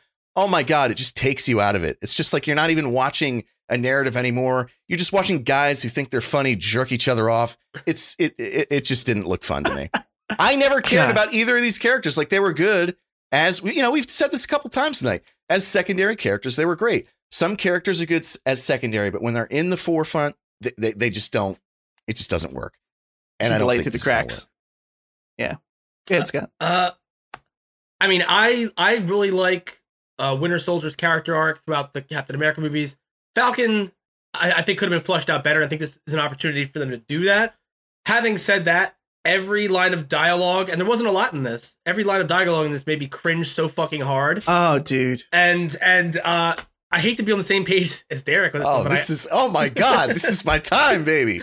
but, Before but, midnight, we got there. but but but but the, the thing is it's like it they both have gone through a traumatic experience uh you know they both they both essentially lost cap not the same way that everyone lost tony but there's still is emotional fallout of that and we see these two characters kind of having like that i fucking hate you like that begrudging buddy cop lethal weapon horse shit and it's like can we get Yeah. to, can we get to lethal weapon 3 where they're fucking boys now can we fast forward Yeah. to a point in time where their relationships evolve to a point where like we don't have to have that banter that's like like we're watching them grow together we've already done that these two these are Yeah. two people who need to be need to be pitted against each other uh with a with you know with the same objectives but they, they both are, are vying for it or they're they have a common goal and they're working together as a finely tuned well-oiled machine like that's the only way this works for me and if they're gonna be doing those fucking bad boys one tropes the entire time i don't want to see bad boys three nobody wants to see fat sweaty martin lawrence but i want a bad boys two narrative where where we know we know who these characters are already we've established it and we're just gonna watch them kick the shit out of everyone who fucks up for the next eight to ten episodes of TV. That's what I want. If it's anything less than that, I'm not gonna fucking finish it. Fair. Sorry. Fair. Um, I don't know. So I have mixed feelings about it. I hated the dialogue. I thought that the I, I actually most of your guys' points. I thought that the it looked great. Um, I do like playing with the thematic elements of Captain America's iconography is complicated. He means different things to different people. He's no longer there, and no matter who you put behind the shield, someone's going to hate it. So the like the government uh, clearly wants to put their own person behind the shield. They do in this. They have somebody uh put on the Captain America outfit. They have somebody I forget his name. They've announced it already. I'm being a bad host, but there there's someone who takes on the mantle for the government to represent Captain America. Obviously, at some point, Falcon's probably going to take the fucking shield because he's the one that that that Steve Rogers wanted to have the shield. So there, I, I think the concept of kind of like who's going to take up the mantle is a cool concept and one that at this point in time can really only be explored by Marvel because it, it's almost like a who's going to take up the, the, mantle of Batman to bring it back to something that I hold near and dear. Uh, by the way, Dick Grayson's the only viable candidate. All the rest are terrible. Uh, an argument can be made for Tim Drake, but it's still Dick Grayson. Anyway, um, I, I think thematically that's cool. Uh, but With the you there. dialogue, oh boy, there's the fucking section where he's like, "What's your plan? What's your plan?" And, and I was like, "Are they really doing the joke from Avengers where Tony Stark's like, "I have a plan, attack," and then fucks off out of the ship because the dialogue pushed his suit out because it was so fucking bad. Like I, I hated the fucking joke, and I, uh, I don't know. I, I want the series to be good. I have, I don't think it will be. That's all I have to say about it. Uh, all right, we Oh have God, this is fucking. This is this is great.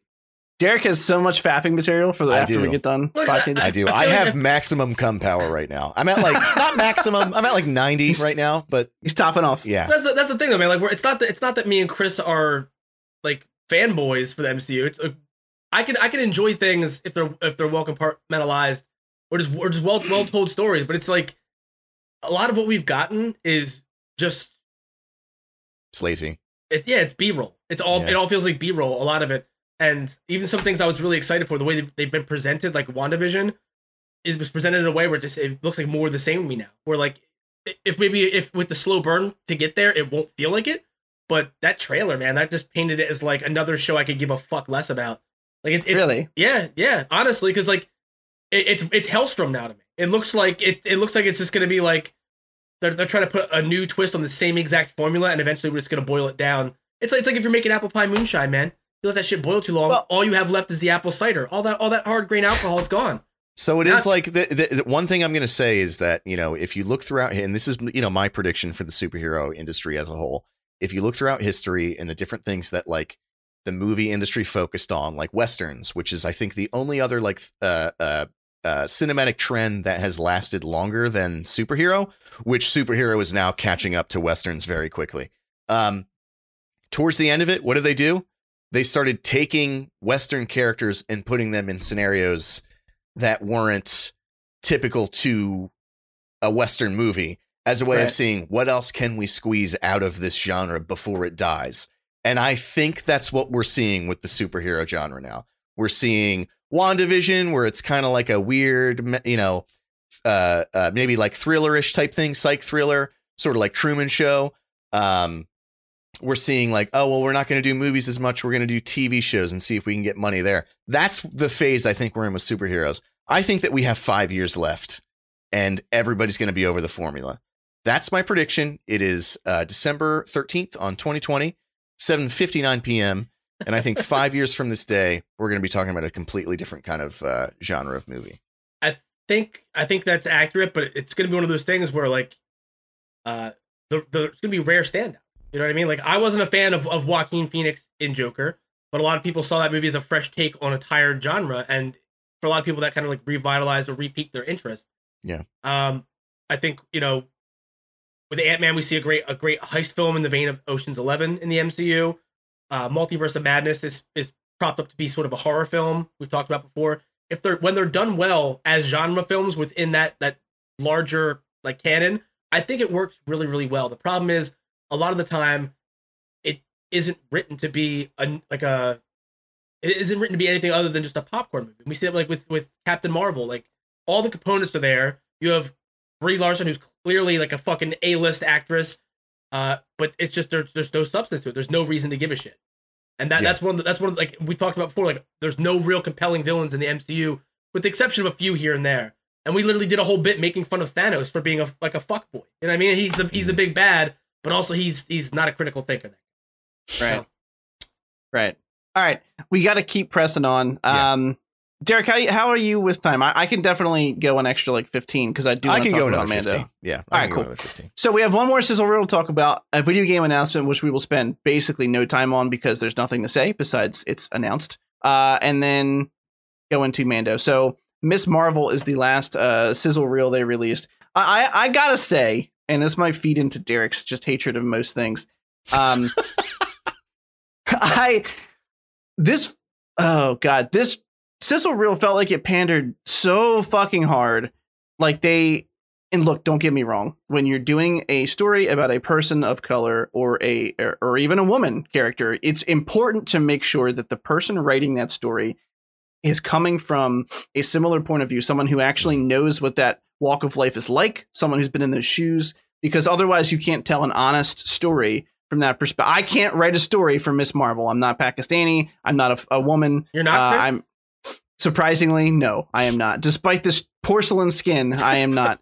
um, and I the, the this I don't. They were like sizzle reel, and they showed a couple quick snippets of footage, and by all counts, it looks like it might be fun. We we know Kamala Khan from the intro to the Avengers game. We love I love personally her relationship with her father and her family, and kind of her her idolation of the the Avengers, and it's kind of what makes her a unique character in the MCU because we kind of get like the fanboy perspective from her, Mhm. and that all looks fine. But they were like, it the, the sizzle reel just felt like, look at all these women involved, and look at all these people from Pakistan that are writing for the show, and I, I just like. I don't know. It felt I don't know how why it hit me this way, but it just felt distasteful almost. it was but they were just like, disingenuous. yeah. it was it was like the the all female character shot from Endgame. It's the same feeling. I was just like, ugh. Okay, one, I'm glad that this is happening, and I think it should, and it should continue to happen. But being like, look what we did. We cast these people. It Yeah, just isn't felt like that Disney so was. inclusive of us? Yeah, Yeah, like- it felt like Disney was just they had a back scratcher, and they're like, "Oh yeah, look what the fuck we did." Oh yeah, that's good. You know what I mean? Like, O- obviously the only move is to like is to not showboat about it and let the final product speak for itself and then praise the actors and writers and directors Yeah. involved for their work uh you know what i mean like it's I, I get where you're coming from like i i did that honestly didn't even i didn't even catch that watching it mostly 'cause there was so much news to go over i was honestly just like at 2 a.m bloodshot eyes So watching much. everything and reading everything um It felt Well- a little like, oh, if you're Pakistani or a woman, you better like this show because it's it's Like, yeah. I, I- i'm neither and i'm really excited for it i hope i'm allowed to watch it Yeah. it yeah it i don't know it, it definitely it it's i think you hit the nail on the head uh, to stop my stammering it's like if if they hadn't come out of the gate with the first look doing this it would be different but the, it's it's almost like disney going look how diverse we are Ooh. Well, you know what i mean They just did the same I- thing with Patty Jenkins. Like, yeah my, it- did it- you know my dad's dead? Like, no one, no one asked you, Patty. Just yeah it- Patty, relax, Just- please. Patty, it's 9 Yeah. a.m. Please. yeah, yeah. go go mourn by yourself at the cemetery no but one it's like just, just just make a good movie. Like I don't need to know I don't need to know what your emotional attachment is to it. If I want to, I'll read an interview of you once you're done directing it, talking Right. about where your inspiration came from. It's just like the the news cycle is backwards now. They're they're they're pivoting and, and telling you why you should like something before they even start filming it. Instead Yeah. of getting you excited about the product, like, well, here's here's why here's why a woman should direct. It's like, well, if she's a great director, then fuck yeah. I don't give a shit about anything other than whether the final product is going to be something that's true to the source material and an interesting ride to be a part of. Mhm. right Um, but it's, Yeah, it's like I this weird I know. juxtaposition where there's so many like diehard fanboys who just scream about every every opportunity that's stolen from a man in quotation marks that they kind of feel like they have to be proactive about it now, I guess, and try to like Yeah. get people on get like a, a certain amount of people on board before they start filming for something. I, I don't I don't understand the the Yeah, and, and to be clear, like for The way it anyone listening, out. like we're not mad that like people of color and that Oh, women no. are working on this. It's Yeah. that you would like make that your selling point when you initially come out of the gate. yeah. It- it's just clear that you're trying to like have like a press moment to show uh, what a beacon of inclusivity you are. It's just kind of yucky. Right. It like it Yeah. just like it defeats the purpose of doing that to begin with. I Yeah. feel it like. feels very it feels very corporate and disingenuous in a way that something like this should not it should be celebrated but it i, I don't know it, there's something about the way it was presented in which it just made me feel bad and, and i said it earlier but because of what derek said it, it does bear repeating like I, absolutely this should happen more often more writers in hollywood should be Yeah. Uh, diverse from different groups of people because you cannot capture those viewpoints without having those diverse I don't want white guys writing for every other yeah. uh, character in Hollywood. It's it's shitty. It's the it's not the right way to do it. But I just this just was presented in a way that felt uh, gross. Yeah, That's it's, it's like when say. TD Bank changes their logo to the Pride flag in Pride Month. Yeah, for, like- for 28 days, and then they're yeah, like, all right, yeah. we're done like with yeah, that you, you guys are you guys are real allies. Yeah, I'm sure. Like it's just it just feels like it's it's uh it's a it's a move made based uh and the way the way not not not to say that it's the way they present it is it, it's like it's a PR stunt. yeah. Yeah, exactly. Uh, That's that's exactly how it is, made me yeah. feel. Yeah, and and that that to me it it just just just make make something like make good good content. You know, trust Yeah. trust your your directors and your actors and your writers. And stop patting yourself on the back before the product even started production. Like Right. Anyway, um, all right. So, video game announcement. BioWare has announced that Mass Effect 4, not Andromeda 2, uh, not some other new franchise, actual continuation of the original Mass Effect trilogy is in works at BioWare. We have no other news besides that, other than my love mommy Liara is going to be involved, and oh boy, I can't wait to have some blue alien sex. Um, no, no other clue what it's about. The announcement trailer was cool. Uh, no release date, no nothing. We previously talked about problems at BioWare, people leaving. I don't know what that says to me about this. It certainly doesn't make me overly optimistic about it, but I want to spend as little time on this as possible because I have things to say about Mando. Derek, Scott, any thoughts about uh, the Mass we, al- Effect we also 4 have a moratorium on spoilers for Mass Effect. I just want to run. Oh, true. So that everyone. even less. Yeah. Yeah, uh, I have absolutely nothing to say about. It. Okay. Very good. Uh, I, I can tell you, Veronica's very excited. Um, Yeah. we, we were like really like flaccid dicked for the entire Game Awards, uh, and then of course they showed that right at the end, and she screamed like an insane person. um, and like one of the first things she said was like, "Oh, that's Chris's girl. That's her." I was like, "All right, Oh yeah. no, I'm excited. That's it." Oh, so Ron Ron listens to the podcast every week. She does. Yeah, she does. Hey, Ron. time. Hey, appreciate you. Appre- appre- appreciate you. Um, No, yeah. That's awesome. I mean, I, I don't have somebody who loved of, me and supported me and nurtured my my passions the way you do. What's that like? wow. I, I don't have any kind of weird fetishes, but I'm just saying I, I would turn into Homelander with Liara in a heartbeat if I uh, if she was real. Anyway, moving Wait, right what along from mean, Wheel- though? Wait. yeah, you're gonna laser her tits. would laser with your her cum? tits? Yeah. I mean, no, it means I would drink mama's milk. That's all. I'm Oh, ew! Would it would it be that blue milk I wonder like if it's Luke, like blue, Luke yeah. drank? yes, that's actually where it comes from. It's canonical. Moving on, Mandalorian, uh, the latest episode, season seven, the penultimate episode of this season just came out. It starred uh, Bill Burr Mm. Yes. as a, uh, a returning guest as Mayfeld, and boy, howdy, did I fucking love this episode. Was it a joy, Chris? It was a fucking joy, Scott. Oh, and you know, Damn. Every Oh, time. yeah. It's the same. It's I, uh, the I- same every time. It This doesn't like matter the- like how he starts the sentence; it always ends with the same joy. yeah. He can shout it. It was a fucking joy, Scott. Okay, so they they they uh that I've said this like five times in just this podcast episode, but I loved this episode so much for the same reasons I loved Rogue One, for the same reasons I'm interested in Andor.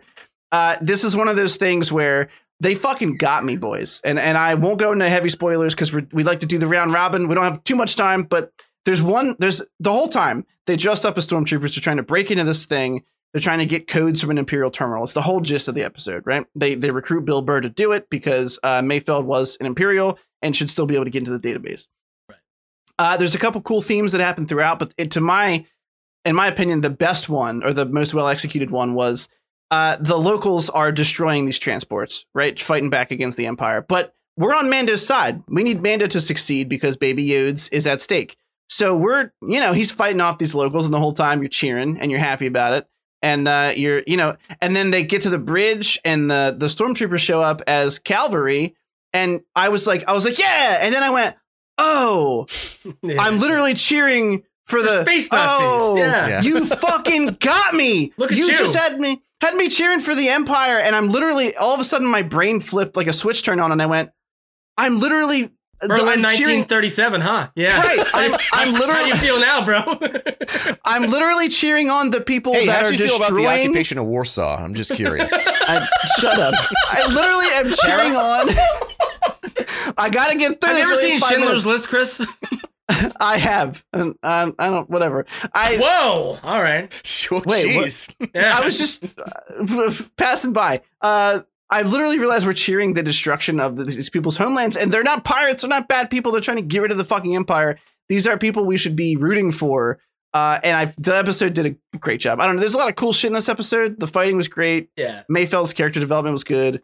Uh, I'll stop because we're running low on time here. Scott, how did you feel about episode seven? Uh, I loved it.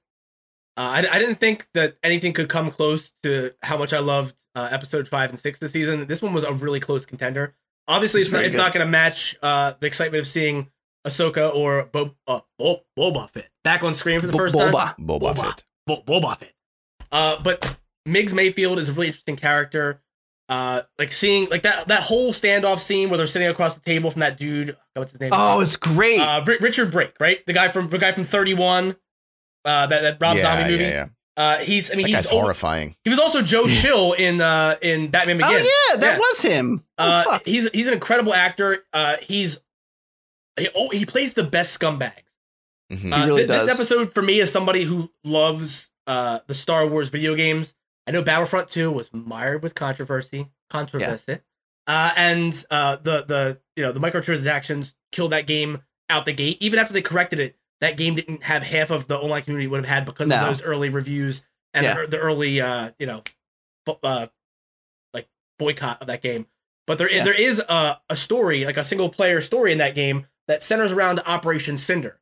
And we see we see Bill Burr's character uh, right. Mayfeld react in response to Operation Cinder, which was uh, Sheev Palpatine's basically in case of emergency break glass.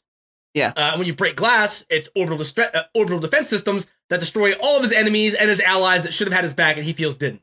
So we see, yeah, it was basically like a fuck you on the way out the door. yeah, him. yeah, and and and, in op- during Operation Cinder, you watch in the in the the campaign uh, of Battlefront Two, you watch from the perspective of a stormtrooper who turns to a rebel, watching their fellow Imperial uh, officers struck down by Operation Cinder, watching entire worlds. Like I don't know if Naboo is canonically destroyed, but it is it is absolutely ravaged, like devastated Yeah. by Operation Cinder amongst other planets. Uh, and to to watch Bill Burr have that uh, Inglourious Basterds moment where he's losing Yes! fucking That's what I shit, was dude. I Like, was gonna Yeah. say that too. Dude, like, High just- fives all around. yeah, just, yeah, just just like just just what like it is a testament to how great an actor I think Bill Burr. Like he can't get around the accent. I get it. He's from Boston. It's like ingrained in his DNA. He can't. It makes it better though. It really Yeah, makes yeah, it better. yeah. Felt- uh, but just just watching him like understanding that he doesn't give a shit about Star Wars, even in the capacity that we do. For him, it's just it so for, him, good. for him, it's just a chance to show off his acting chops, and that's exactly what he does, dude. Like Yeah. you watch him break, you watch him break, you watch his face, and then we get this incredible, awesome action sequence wrapped up with him, like sh- like showing off what like what an what a, uh, a marksman he actually was. To reiterate, Yeah. I wasn't a stormtrooper, wise ass, and Yeah. we're full Yeah. we're full circle. And dude, I just I love Bill Burr, man. I, I really I was hoping he would be sticking around for the next episode, but I really Me hope we see we see more Migs Mayfeld in, in season three and four and so on. Yeah. Um, that whole right before Derek goes, that whole that I was gonna say Inglourious Basterds. It felt like a PG version of Inglourious Basterds, and Yeah. I did not expect him to actually kill the fucking guy. And when he did, I think me and my wife were both like, "Oh yes, it was so satisfying." Yeah. Get him a, a fucking blaster shot through that guy's fucking chest because he deserved it. Yeah. I forgot about the Cinder reference. That was a good catch. Yeah, yeah, it's so good. It, it's Derek, how'd you how'd you feel about it? That is, pre- pretty much this. uh, Like mine is really quick, actually. Um, I feel like I, I was going to make the Inglourious Basterds uh, cross reference as well, sorry, sorry. but you know the uh, another Tarantino film film that it uh, reminded me of is when he does finally shoot the guy. It felt a lot like when Dr. King kills fucking Candie in Django Unchained. Like he says some Oh, yeah. racist shit, and he's just like, you know what? Fuck this guy, and he just shoots Yeah. him. Dude, it felt exactly like that. I was like, same thing. Me and Veronica were like, fuck yeah. Like, we were so amped. We were so fucking hyped for that. And then that next shot was just hilarious where he like sees the other stormtrooper and he just like leans back and shoots him too. So good. Yeah. For Um, a second, the way the stormtrooper cocks his head, I thought they were going to be like, "Man, I didn't like that guy." yeah, we anyway." hated But- him. but- but like Bill Burr genuinely looks like surprised that he, he's like, oh fuck, I did that. Then he just Yeah, has to yeah. keep going. It's like, ah, shit. Yeah. But I, I think that like we're seeing Bill Burr, like he's gone through a lot of changes, right? Like he had a kid. Um, he said in his uh previous two stand-ups that he has like these rage issues that he's trying to get rid of. We Yeah. saw him star, star in um King of Staten Island. He did great in that. Um, I think that we're seeing him go. He always uh uh did these very like fucking ancillary, like temporary roles in in shows and movies that he's been in, and now we're seeing him actually like. I think we're seeing him realize like nah, I can do this. Like maybe Yeah. maybe I'm a better actor than I'm giving myself credit for. Um, I thought that like that whole scene, that Inglourious Basterd scene where he's talking to whatever the hell his name was, That was so good. and you can just see him in his head like you can see the snap the moment right Oh, before yeah. he draws his fucking blaster it was excellent the whole Yeah. thing was fucking incredible he was great um and next week we have the finale i can't fucking Yeah. wait for it I can't either. There, there, there was, like you said, there's a lot of, you can literally see the torment on his face watching this guy talk about this stuff. And then he kind of just goes blank and you can tell that, like, he, he's done. He's, you're going to fucking Yeah. die, bro. And, and what, And, uh, so satisfying. what what was crazy is that like obviously like like Din has his helmet off for all this, and Yeah. it's overshadowed by Burr's performance. Like yeah, You know what I we, did, we didn't even mention that yeah, like like it, honestly, like like it. I'm I am predisposed to, to love anything Bill Burr does because I'm a huge fan of his stand up comedy and just him as a personality. Yeah. I, I love too. him when he's being candid in interviews. I think he's just a, a very realistic person, and he's not afraid to call anybody on their bullshit treat everybody equally. Um, so so when I when I see him doing something where he's very clearly stealing the show, it just gets me so excited. I want Yeah. I want more reasons to love him, and he doesn't Yeah. he doesn't make it difficult, especially with his no. with his his run as as Mig so far. Like he's just if he's even more flushed out now. You see him go from this this kind of he's kind of a bad guy in, in season one, and you see him do the right thing here, and he even like has that moment where he looks at Mando. He's like, like I'm just trying to trying to you know clear clear out some of the closet or whatever he says. He, he has that throwaway Yeah. line that he he references earlier about we no just it, we all got to sleep at night. So he has that little line. He's like Yeah. trying to make make it a little easier to sleep at night. So he blows up those uh, volatile explosives that were going to be used to attack locals on that planet. hmm So essentially, the people who were trying to kill him with thermal detonators for the first 20 minutes of the episode, his final act in that episode before he leaves is to protect those people just because it's the right thing to do, even though they just tried Yeah. to murder him on their entire, you know, cannonball run into this fucking this refinery. Right. So it was just, it was really cool, man. Yeah, th- there there was a lot of there's a lot of really cool shit going on. I mean, they, they really fleshed out. They made his character such like a oh look, he everybody is shades of gray, including this guy. He used to be an imperial sniper. I mean, but he's obviously not a bad person deep down. He's trying to do the best he can in the like you said, like you said, trying to sleep at night, trying to do whatever you can to make sure it's a little easier to sleep. Yeah. Um, and I I just I fucking loved it. Like I said, I mean, that fleshing out those characters in the Star Wars universe is one of my great joys to fucking behold on the screen. Yeah, I know. that was a sneaky one Uh, Yeah, that was that, that, that, was- was, that one had a different, like, different little vibe. to it, Yeah, I, was a different, different uh, demeanor, different delivery. Um, Yeah. but I didn't like that it. being Go back, do it, do it again. do the other one do the other one oh, I didn't like it. Uh, that being said, we got to wrap this bad boy up because we this is a mega sized episode. Yeah, We're like is- two is a honker. two forty five on the recorded, big beef and honker, Yeah, if, you, if you if you will. There's some giant Um, old gear, goth, goth pierced goth titties. Mm. Uh, thank you for tuning in. Thank you for listening. If you wanna if you wanna reach out to us, questions at the cynicalnerd.com for an email, or you can uh, tweet at us at the Shmeg Nerd, S H M E G Nerd. Um, hashtag Ask TCN. Ask us a question. No one's asking us questions, and we want to answer them. yeah Uh, with all the snark that we can muster. Yeah. So please feel free to ask away. Um, my name is Chris. You can find me on Twitch and Twitter at TCN Plays. Uh, Scott, how about you? Uh, my name is Scott. You can find me at Swearwolf on twitch.tv backslash Swearwolf with an E. That's S W E A R W O L F E. Uh, also on YouTube and Facebook gaming, but uh, let's be honest, nobody gives a shit about either of those. how about you, Derek? Uh, my name is Jorge, and you can find me on Twitch and Twitter at Dr. Gloom MD. That's D R G L O O M M D. I'm always Nice. relieved All right. when he goes last because his voice is just like like butter, Yeah. butter, butter covered in chocolate. Like if you could deep fry butter in chocolate without melting Yeah. the butter. Right, It's you like can, Morgan- you can do it. Yeah. It's like Morgan Freeman narrating Planet Earth. Like, just put me to sleep, Daddy, with your dulcet tones. Um, all right, we're gonna wrap this one up. Thanks for hanging out. It's been episode twelve. Uh, probably upshill battle. We'll figure it out later. Right. Uh, you guys- Yeah.